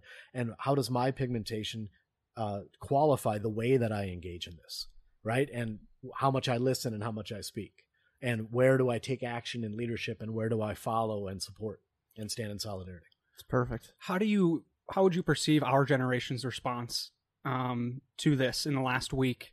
Um, you know, you have social media now to like really engulf and take in a ton of information and see how other cities are handling um, these protests and what they're doing. I'm curious what you think of our generation. And I, I just read like something very brief. It might have even been a headline gram of, of like, it's been really cool. That I, I think there's some going to be some significant change from our generation because it seems like there's a lot more diversity in who cares and who's who's willing to take action. Um, so I'm just curious from your perspective, how do you think our generation has handled just this last week, and maybe some if you can tie it back to further things that you've seen from uh, people of our age. That's a book, right? That's a Yeah. big question to, to try to get at, like all of these are.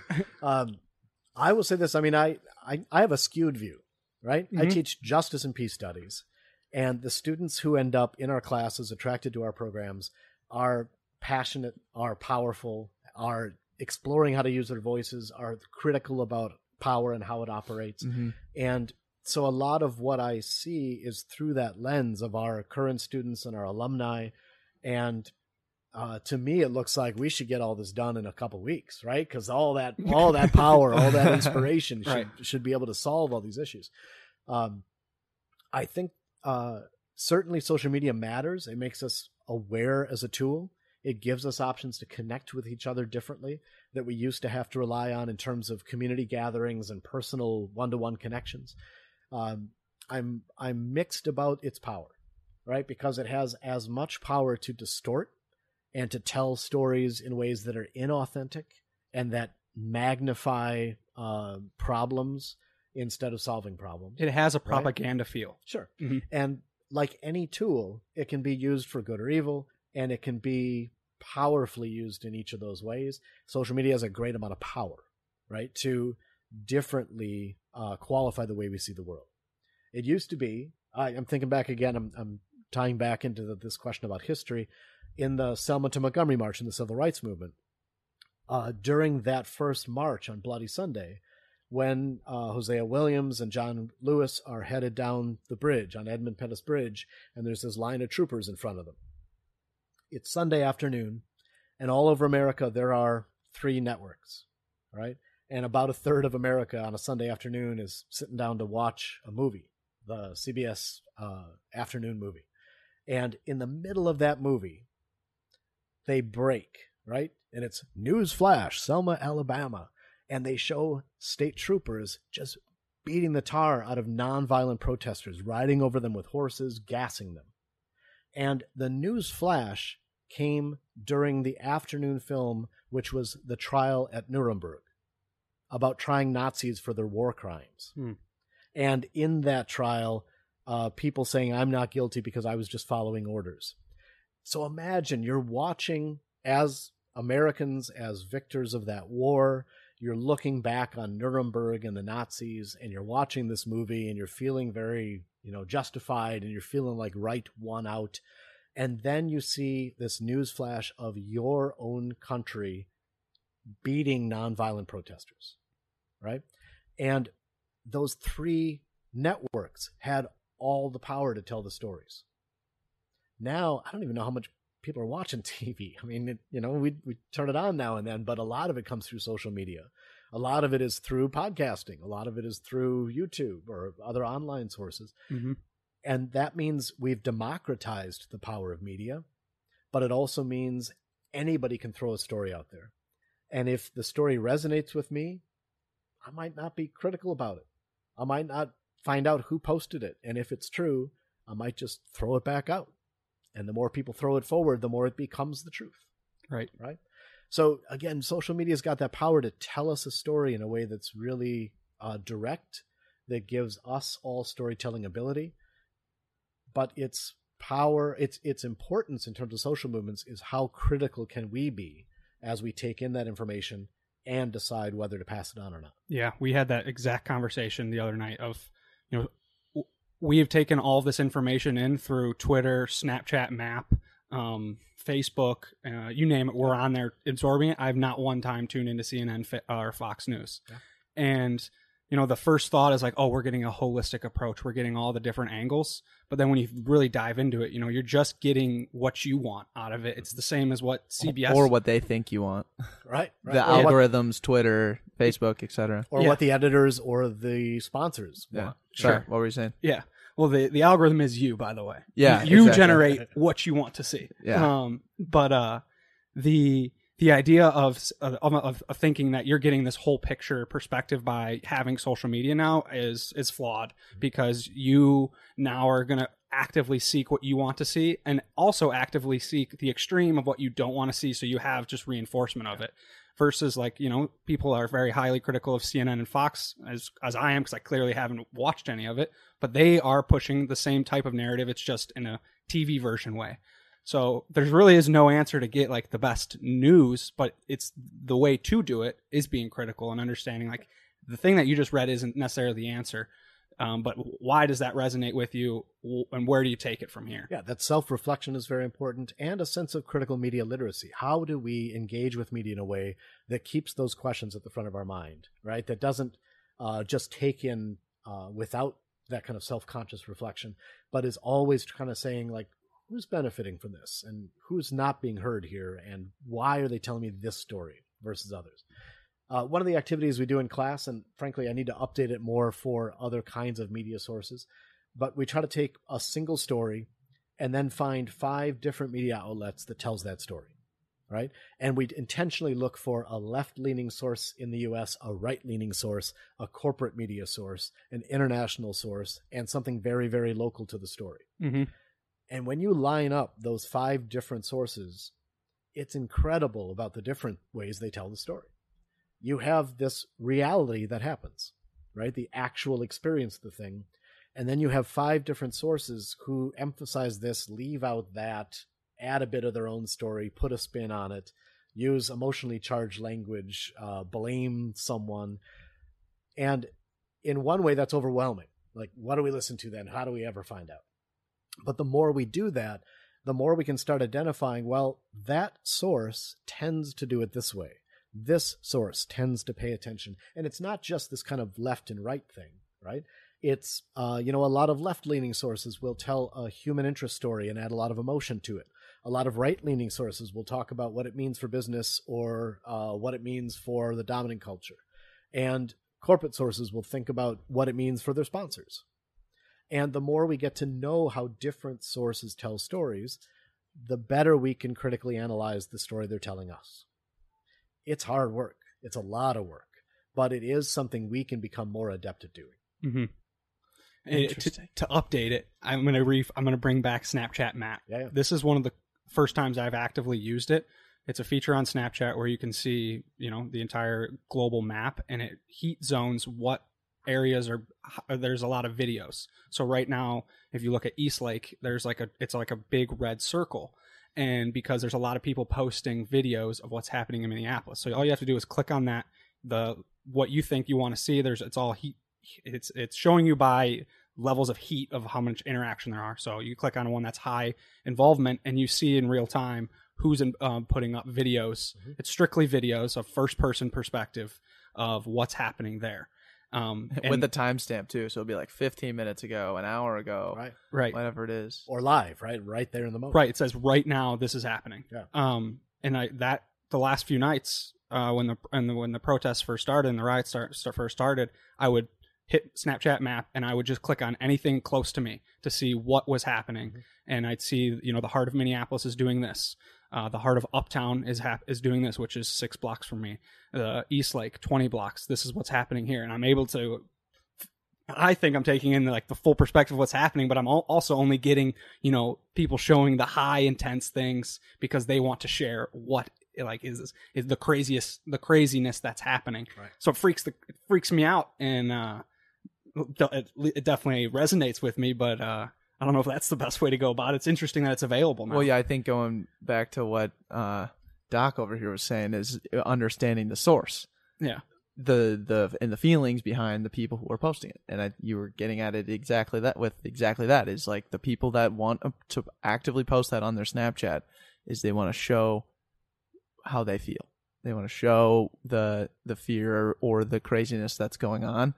Um, so knowing that, you know, that's how maybe you take that information in, knowing that it is an absolute war zone six blocks away, but also understanding that that's a that's just that's one perspective of all of it. Because I guarantee if there's some there's someone else also saying, oh well, we got it all under control. Like if you were to listen to uh, like we were watching this Barstool documentary where they had guys uh, within their company listening to um, police scanners at all times. It maybe if you listen to the police scanners at the same time you're watching the Snapchat maps, th- those are two totally different um, perspectives. You know what I'm saying? So there's always just another way to go about it. I feel like. And I think this get back this gets back to your question about this generation, your generation, and what it means for social change.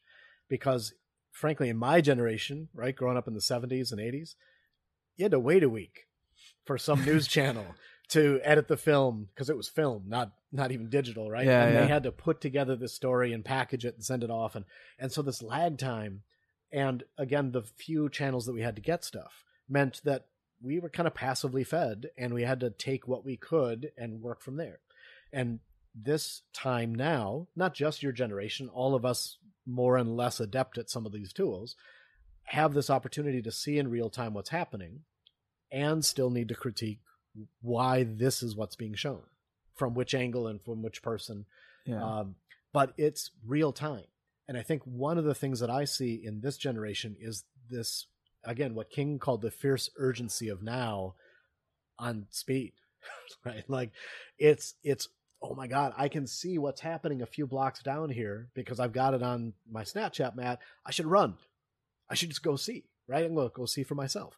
Or i can see what's going on in cairo right now i should uh, i should spend the next three hours like following these videos and watching this stuff and then i could i could do something right now i could have one screen open here and i could be watching this other thing here and i could be sending my letter to my representative uh, through email or snapchat or however you want to do it right yeah, so I think there's this urgency, this kind of almost uh almost panic of I got to do it right now in this moment. It can't wait. It's got to be and I I feel it. And I think it's magnified by uh the accessibility of media.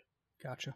Yeah, Mhm. that's crazy. So going into kind of from the lens as a teacher, um, and I and you know, like you you mentioned, like your your set of students is obviously skewed with you know people who are already passionate about social justice And are skewed coming. in wonderful ways, let me say, for Yes. any of them who might be listening. of course. um, what do you think people, um, maybe as as we as younger kids are growing up in uh, high schools or even middle schools and being taught certain different uh, different subjects uh, historically and being kind of funneled a certain way? I know there's been like criticism for that. Um, from your perspective, uh, what do you think isn't being taught right now that needs to be taught? Oh, wow. I'll say this. Um, a lot of the first and second, maybe even third class uh, classes that happen in our major, in justice and peace studies, are aha moments. And for me too, uh, even as I'm 20 some years into this, uh, that we grow up with some limited stories. And, and it's to say K 12 teachers do amazing work, right? I have it so easy compared to what they do for eight hours a day in my collegiate life where I wander into a classroom every few hours to teach a few things, right? Um, but there are state standards, there are all kinds of pressures about tests, there are limited resources, and they're supposed to be able to kind of encapsulate all of what a um, five to 18 year old is supposed to know by the time they go off to college. So I want to first not make this a critique of, of teachers, but to think about how our school systems are structured to reproduce the society we live in, right? If you want people to be, and I'm using the phrase critically productive members of society, then you need to create them as producers, as people who will work hard and do what uh, the people who've structured the society need them to do, right? If uh, if you're a religious community and you want to give them a different message about uh, religious belief, then you're going to structure education to give them those messages. So school systems are set up to do certain things, and they can't do everything. And then kids from all of those different school systems come to college. And suddenly now they might have been in the same thing for 13 years, or maybe they've been moved around to several school districts, but now they're at a different level of analysis where it's not just you need to pass that MCA and you need to pass the the SAT and get into college. Now it's uh, it's your education. It's not do what the teacher thinks is right. It's do what you need to do, and that's really hard, right? The freedom of doing education at a collegiate level is probably the biggest thing that students need to learn. And I know you were asking the question more about content, about the the subjects that people ought to learn. But I think the hardest thing is that we do a lot of training of students through our systems and especially through standardized testing of taking things in and spitting it back out. Right? It's what Paulo Freire calls uh, he's a Brazilian educator. He's kind of the the originator of popular education and critical pedagogy.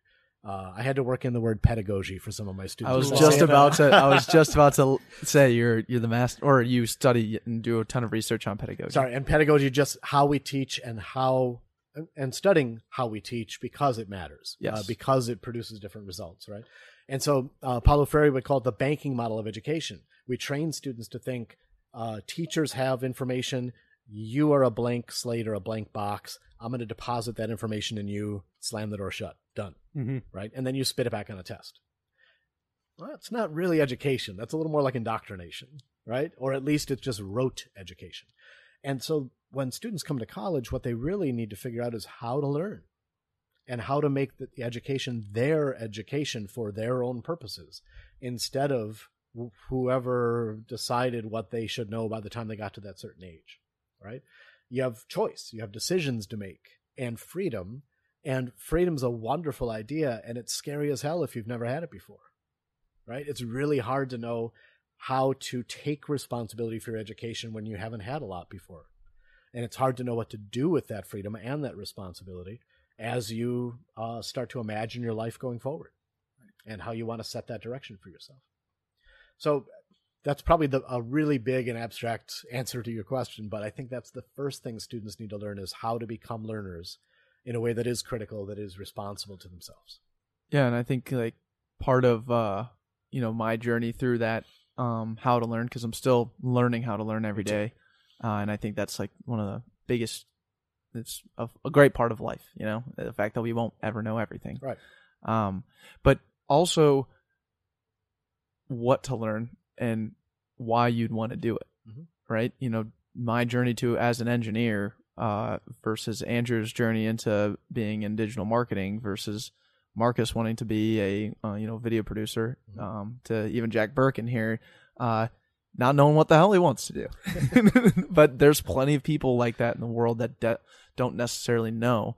What do you say to those types of people when they you know when you're saying how when you're saying let's learn how to learn how do you get them to follow in that path to be obsessed with it? Because it's tied specifically to something that they like to do. What would you say to someone? I, I mean, I've I've got a bunch of answers to this, but one of them is that this is what the liberal arts are supposed to be about, right? You're supposed to be able to come into college and fulfill these requirements, which which may seem onerous, which may seem like you're being forced to do something, but if you have to go study history and literature and sociology and sciences, you're being exposed to things in new ways, and you might just find your passion there.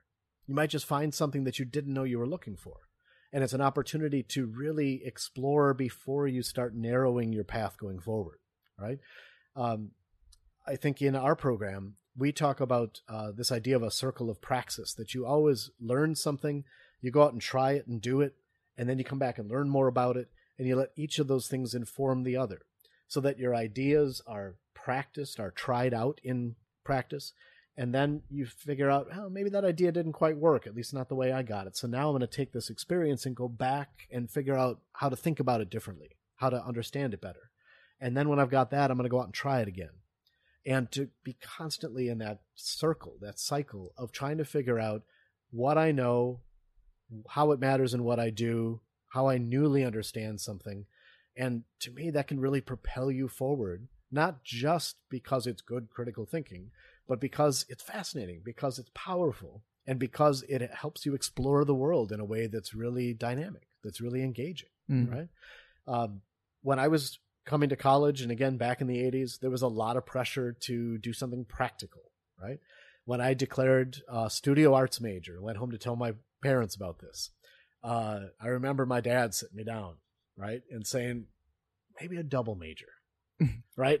okay, you want to be an artist, but couldn't you also do, you know, business or something else like that? And I thought about it. I, I took it to heart. And he was explaining how, you know, he wants me to uh, find stability and be able to raise a family and support them and all of those kind of good things. Uh, so I thought about it long and hard. I explored a lot of different fields and I came home about a year later and said, Hey, I'm going to do a double major. Now I'm studio arts and theology. and as I said earlier, that was not exactly the answer he was looking for, right? But I was following my passion, my interest, the things that I cared about the most. And they are they were totally impractical, right? There were no recruiters coming to campus for either of those fields. But it didn't take more than a year for me to find my way into those fields and find gainful employment, find things I was passionate about, that I was hungry to learn more about, that I felt like I was contributing to in a powerful way.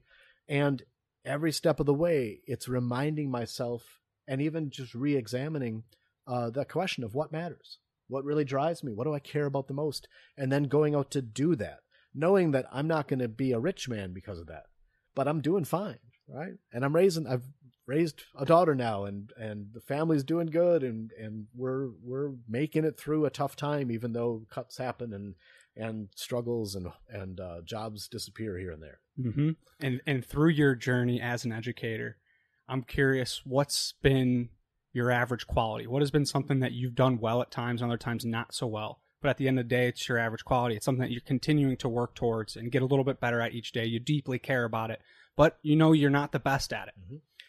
and I, I'm going to go right back to my introduction to say um, I, I want to claim, like I know gets claimed on this podcast, I'm kind of an average guy, right? Mm-hmm. All that white middle class, middle age, all that kind of stuff, and that identity is something that's important because of the work that I'm doing that I keep needing to go back to and figure out, right? Like um, I I need to figure out why uh, why it matters that I'm a, a cisgendered heterosexual male when I'm working in social movements that are about the Me Too movement, about women's rights, about LGBTQI rights. It's it's who I am. It's just kind of this this average quality, this sense of uh, of my core identity, but all the elements of that averageness matter if I'm trying to work across differences, if I'm trying to work with communities and people who are different than I am. And on one hand, I can just fall back on that stuff without having to think about it much. And a lot of those categories carry privilege for me.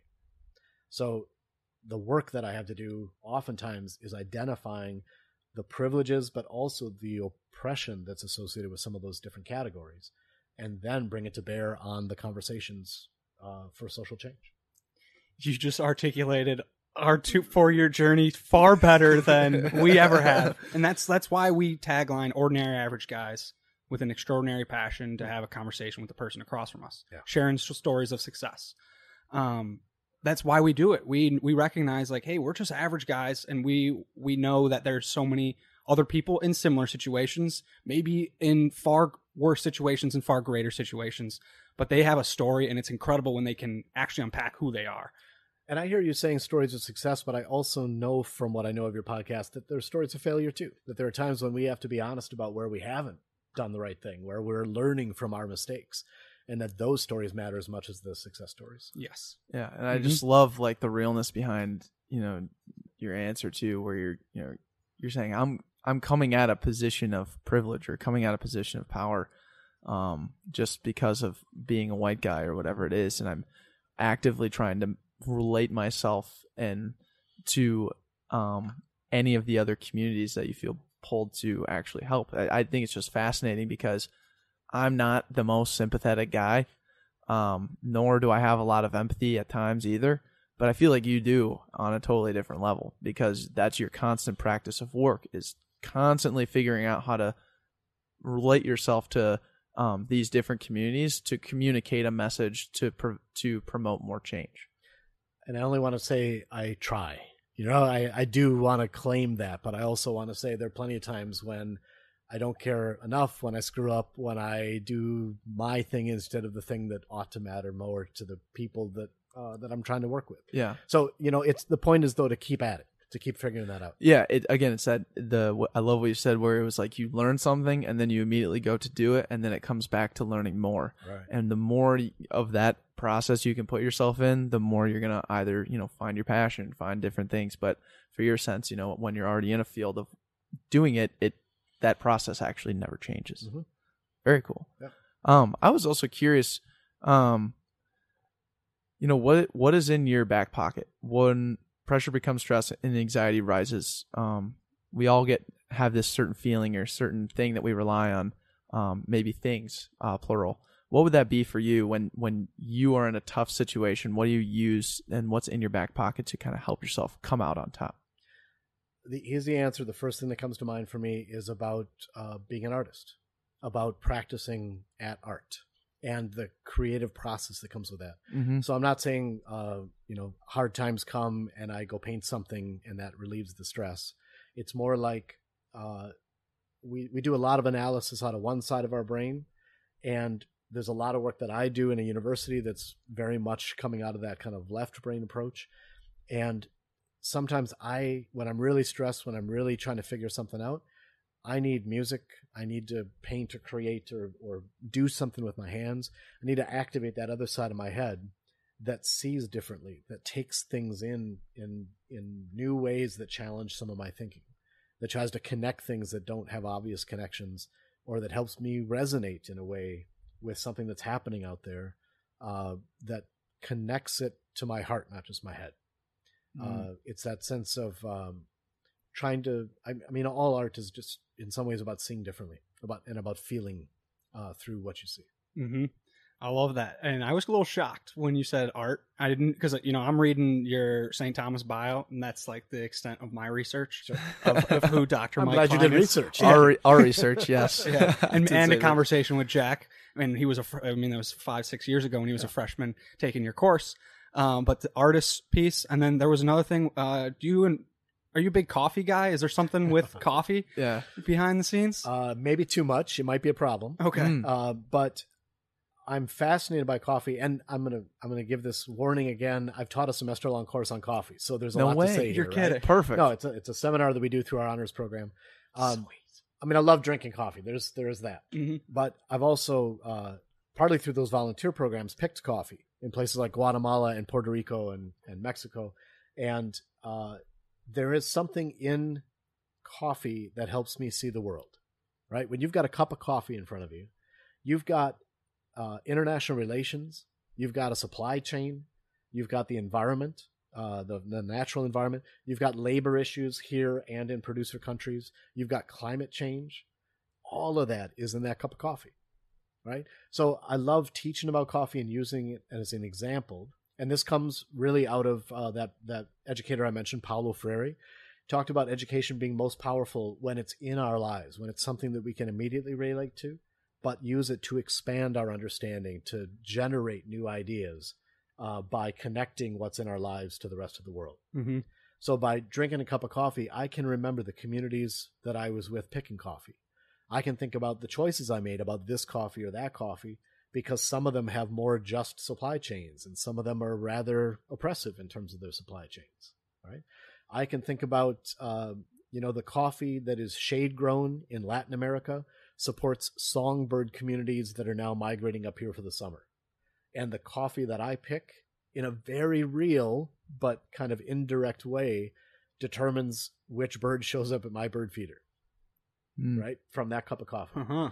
Um, I've been working with Peace Coffee here in the Twin Cities for a long time to use them as an example to teach uh, about coffee. And they do this remarkably well, right? They're deeply committed to trying to do social justice at every point of the supply chain. So they bike deliver coffee within 10 miles of their roastery down on Lake Street and 22nd. So think about you as St. Thomas students, the Marshall Avenue Hill, and biking up that hill with 400 pounds of coffee in a trailer, right? That's commitment. Mhm. that is serious That's work. gnarly. but they also have pictures of the coffee farmers that they work with on their bins. And every time they roast coffee, they're looking at the faces of the people that they met last time they were down getting coffee before they roast it, thinking about that connection, that community, that solidarity that matters, right? And uh, and then one of the things I love that they say is you can have the biggest heart, the most empathetic, most committed person, and if it's crappy coffee, they are not going to keep drinking it, right? so there is also something about both coffee and art that's about beauty. It's about the richness of the experience, and frankly, about protest too. Protest and social justice work is not about self sacrifice for some greater good in a way that leads to intense personal suffering all the time. There are moments where sacrifice and suffering go together. But I'm going to guess when you went to the Capitol and sat down with those students and with thousands of people around you, there is something beautiful in that. There's something powerful about that. One of our teachers, who's since passed away, Marv Davidoff, was a lifetime protester right? He was a Macalester student. He went to the Freedom Rides in 1961, and he never had a full time job. He just went from movement to movement to protest to protest.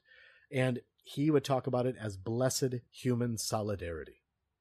That every time you show up in a protest, it's like an affirmation of humanity. Sometimes on the news, it looks like breaking windows and violence and anger. And yeah, there's there's a reality to that too. But an awful lot of protest and demonstration and work for change is about this beautiful human connection and about this sense of power together in a really profoundly beautiful way. What are your thoughts on cold brew coffee? Uh, it is the time, right? Right now, this Yeah. summer to do it. Uh, yeah. yeah, I don't have uh, I don't have my little carafe in the fridge brewing right now. I should do that.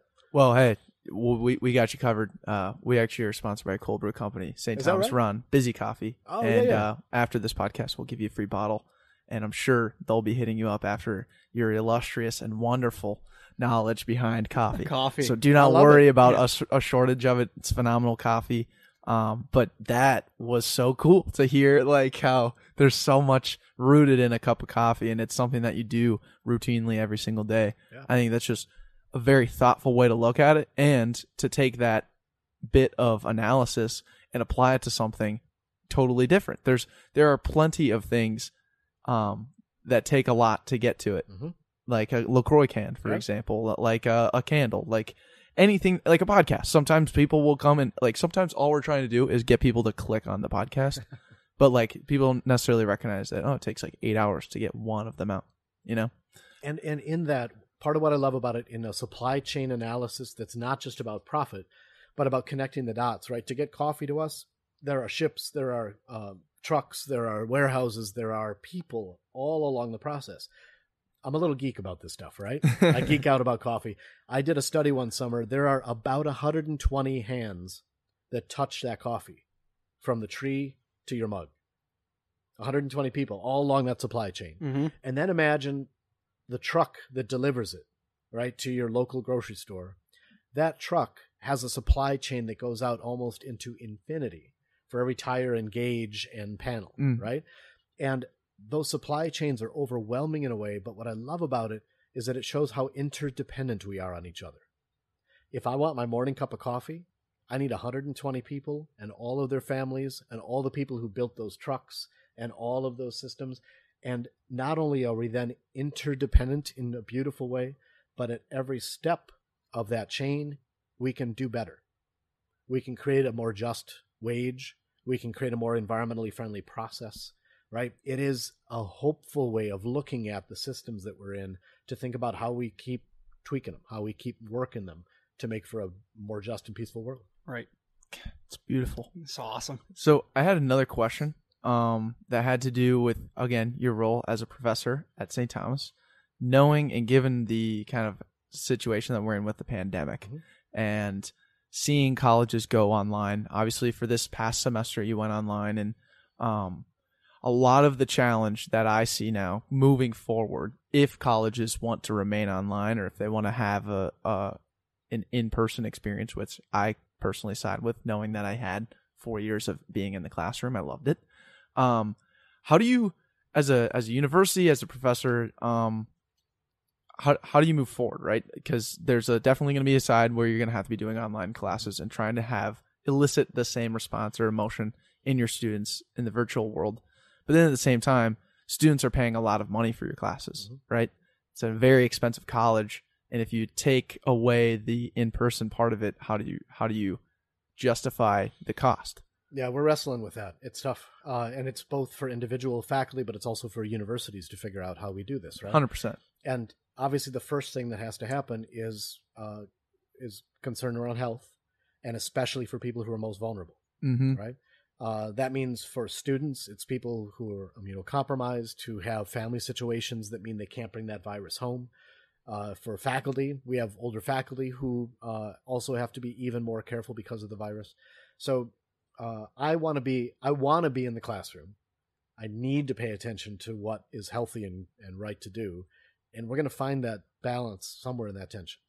Uh, it's not easy, and I really imagine between now and September one, we're going to make a dozen decisions about that, and it's going to go different ways depending on how the pandemic is showing up, how spikes happen, how we reopen or close down again.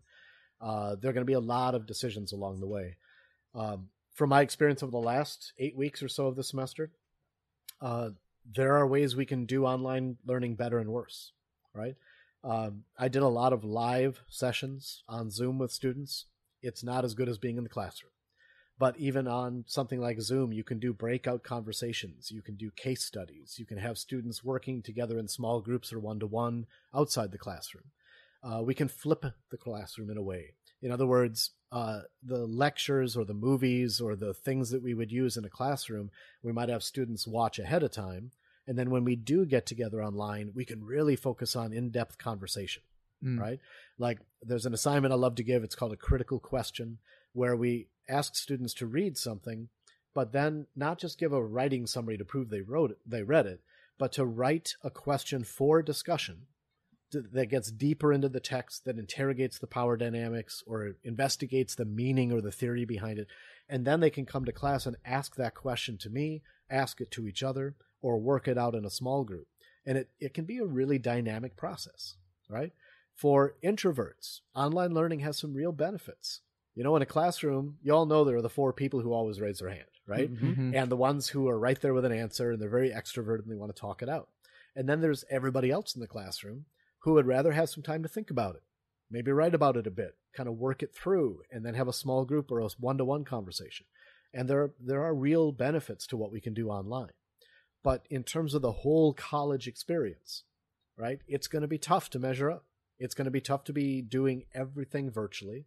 I don't know that that's going to be the case yet. Uh, St. Thomas, lots of other universities are saying we're going to come back in the fall, but it would not be back in the way that we'd recognize it from last fall, right?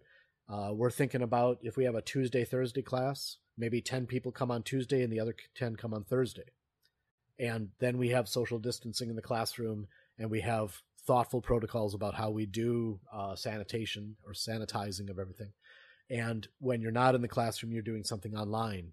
And it may not be as good. There might be some benefits that are better. Uh, college online is a different thing. It's not always a bad thing, right? Uh, but it is going to be a real switch, and it's tough. And I'm I miss the students that I usually get to be sitting in the classroom with. Mm-hmm. No, I right there with you, man. I it's I guess part of it too is just, you know, understanding that regardless of what you do, when we all quote unquote return um, that that normal is is completely new. Yeah. And I think attacking it with the same aspects and light that you've shed on uh, uh, attacking everything is is attacking it with like understanding that it's okay to be uncomfortable in those situations, and through that you change and grow and learn. And I think when we say we often say go back to normal, but really what we're saying is go forward to something new. Yes, Right? yes, Because normal wasn't working for a lot of people. right. right? And in this moment, both because of the pandemic and because of the social movement swirling around us, and this particular moment with George Floyd's murder, we're re examining. We're starting to think about people who are more vulnerable, who've been left out, who've been erased, who've been silenced. And there is opportunity in that to Mhm. try to figure out if we have to redo things, how do we differently include people? How do we respond to people who haven't been heard? And how do we go forward in a way that gets us to a better next normal instead of back to the old? Yeah, that's a great way to put it. I absolutely love that. And to kind of continue back pockets uh, path forward, I'd love to uh, tap into your network and ask you who would you challenge us to have on this podcast?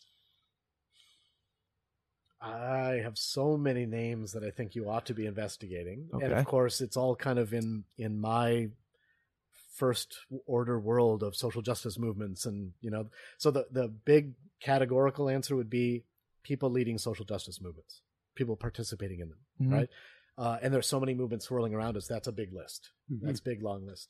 Um, i think um, i think some of the people that come to mind right away are people uh, locally who would be accessible to you uh, uh, or people in minnesota that could give a perspective. I don't know how much in your podcast you've had people from greater minnesota uh, or voices from outside the metro area. Mhm. so it'd be interesting geographically to spread out a little bit i'd love to see someone like winona LaDuke. uh, she works up on white earth reservation and she works with honor the earth uh, to think about uh, clean land uh, clean air clean water and indigenous rights and she's been working most specifically lately on uh, the enbridge line 3 project trying to put a new pipeline for oil through minnesota Mm-hmm. uh, that uh, editorializing now doesn't need to happen, is a uh, promoting climate change, and isn't economically feasible given everything that's shifting to uh, green power.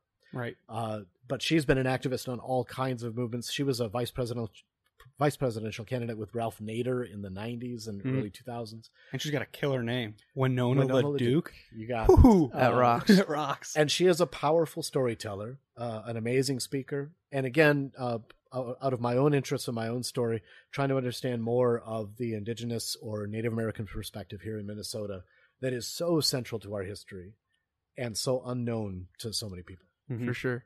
For Um, sure. I like that. Some person actually I would like to connect to you, and you probably already know her. Um, Marnita. Marnita with Marnita's Table. Have you ever heard of I, I know of her, but I don't know her. Okay. Yeah. So Yeah. we work, um, we're kind of on her team now. Uh, and we produce her podcast actually. And then we work with her, uh, just with community stuff. So I'll Great. put you guys in touch. You would, you guys would hit it off. I, I'd also love to recommend uh, Lee Wallace, the CEO of Peace Coffee. Okay. Right? She'd be a fascinating one to talk to, not just about the coffee in your cup, uh, but also about shifting from they used to be a, a nonprofit subsidiary, sorry, a for-profit subsidiary of a nonprofit policy institute, Mhm. the Institute for Agriculture and Trade Policy.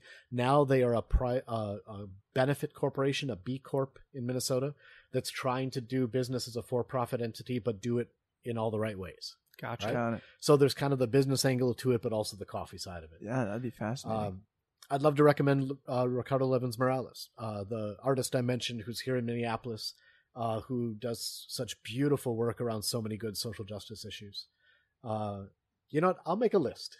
How about that? I got Love plenty that. of other folks I'd love to. Yeah. Sweet. recommend. No, we're happy to have them all. That's awesome. Seriously. But uh, does that bring us to our final question? I believe so. Unless you have any questions for us. I would love to know, given that this was your first protest and that you're kind of stepping into this, where do you go from here? I know you asked me for that kind of advice, but what do you imagine happening next or down the road?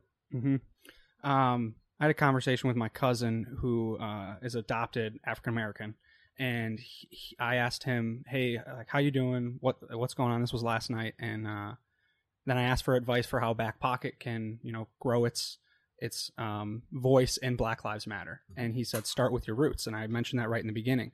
But what does that mean to me? um, there's like my cou- I have I'm Italian. I have 25, 26 cousins and many aunts and uncles, um, and I can influence them. But I think the way to do that is through my actions. And um, I had a conversation with my other cousin, and she's like, "You should have on um, uh, a creator who's doing who's a video creator for these protests. He uh, he's in Chicago." So I'm like, if I have him, I don't necessarily think he needs to, or it's tough to do these podcasts because they're three hours long and it takes our full attention. But how can I scale this uh, a little, a little bit more aggressively, but in, in a short term way uh, that leads to long term stuff? So as I'm thinking through this out loud with you in front of me, um, I have the, an idea of having this creator. His name's uh, Mazi Oli, and he writes a blog post on our website regarding this the video that he created, like why he did it and the intention behind it to bring some more light and bring our traffic to that video creator. And uh, then I ask him the same question I just asked you: who who should I have on next? Because I don't want it to feel like he's it's it's, it's a it's a token one off situation where I'm just bringing light to him. I think having him challenge me to tap into more of who he has, or you know, use that same thought process with someone else um, and bring more light to creators, to people that are trying to push a message, push a narrative, and give them the time of day to full creative freedom to you know write up their intentions and why they're doing it, and use our audience and our traffic to push more people to them and help them grow their voice. Hmm.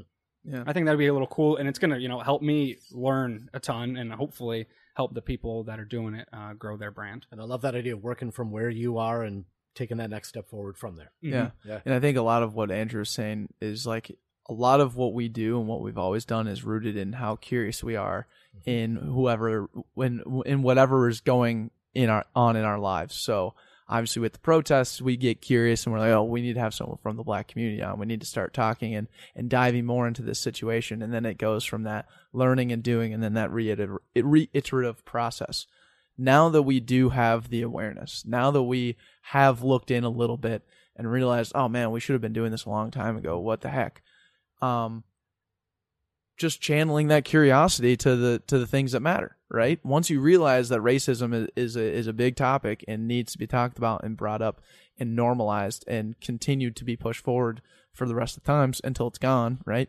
Um, that is a channel of curiosity that back pocket can just continue to tap into as we continue to do it as we continue to learn that process is only going to be more refined right we just started last week Right. think about where we could be in a year and think about the ideas that andrew brings to the table with you know it doesn't have to be a three hour podcast every time but shift your medium shift it to something else highlight a different creator um, through through written content there's all kinds of different ways you can do it but it's all rooted in the curiosity and rooted in the passion to actually do it And I want to applaud you and invite you and challenge you both to think about how you reproduce society as it is, how you transform society through this work. Right? yeah Uh, and now you're on video and on podcast saying you're going to do this next thing. So now you kind of have to. Right. Right. and that's what yeah, that's why we do the podcast. Yeah, so we can hold it accountable. Yeah, holds us accountable. go. Yeah. Accountability's off the charts with back pocket. What's What's funny is he'll listen back to the whole podcast and show note the thing, and then he puts in brackets like funny could be an Instagram post, uh, inspiring could be on LinkedIn, r- regardless what it is. But he'll write down like what we said and an idea we had, and it'll, it'll just be in brackets like hold yourself accountable. Nice. Yeah. And so we and like if you it's our Google Doc is hundreds of pages long, and if you just type in the word accountable, you can see all the things that we've said about ourselves. Yeah, you keyword it. Yeah, you keyword it. I should do the same thing about every lecture I give and everything I do in the classroom. There you go. Love it. But it's hard. Highly recommend it. yeah. Yeah. But it's all a learning process, and I think that brings us to our final question, Yes. which is um, rooted very much in the now. Uh, what did you learn today? Uh, I have to admit, my first thought is, uh, can't wait for that cold brew. That sounds great.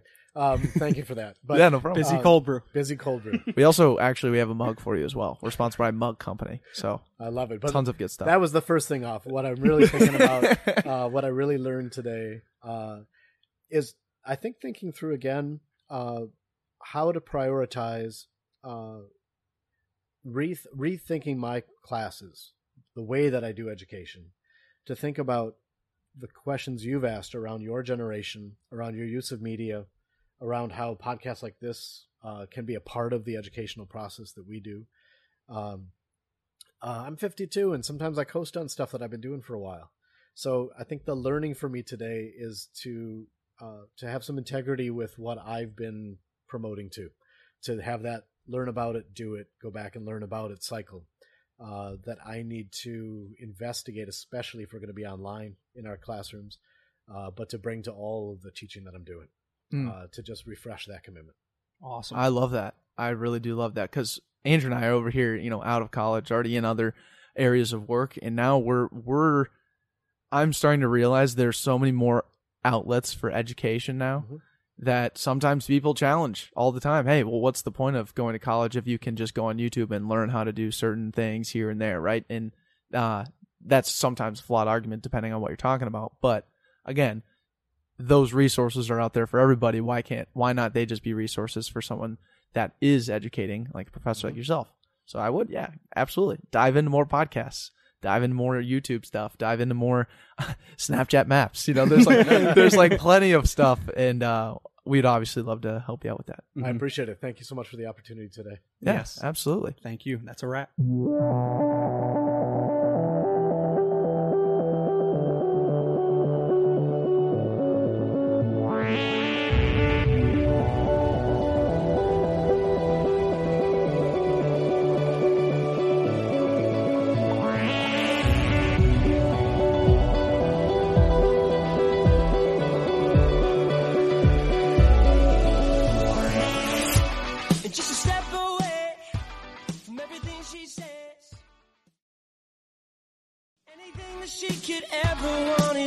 In front of her. And she could never pay someone else to say what she's trying to get across to you. She's a star gazer. And you can see the look in her eye. She's a dream chaser. She's made up her mind, made up her mind. Just watch her now.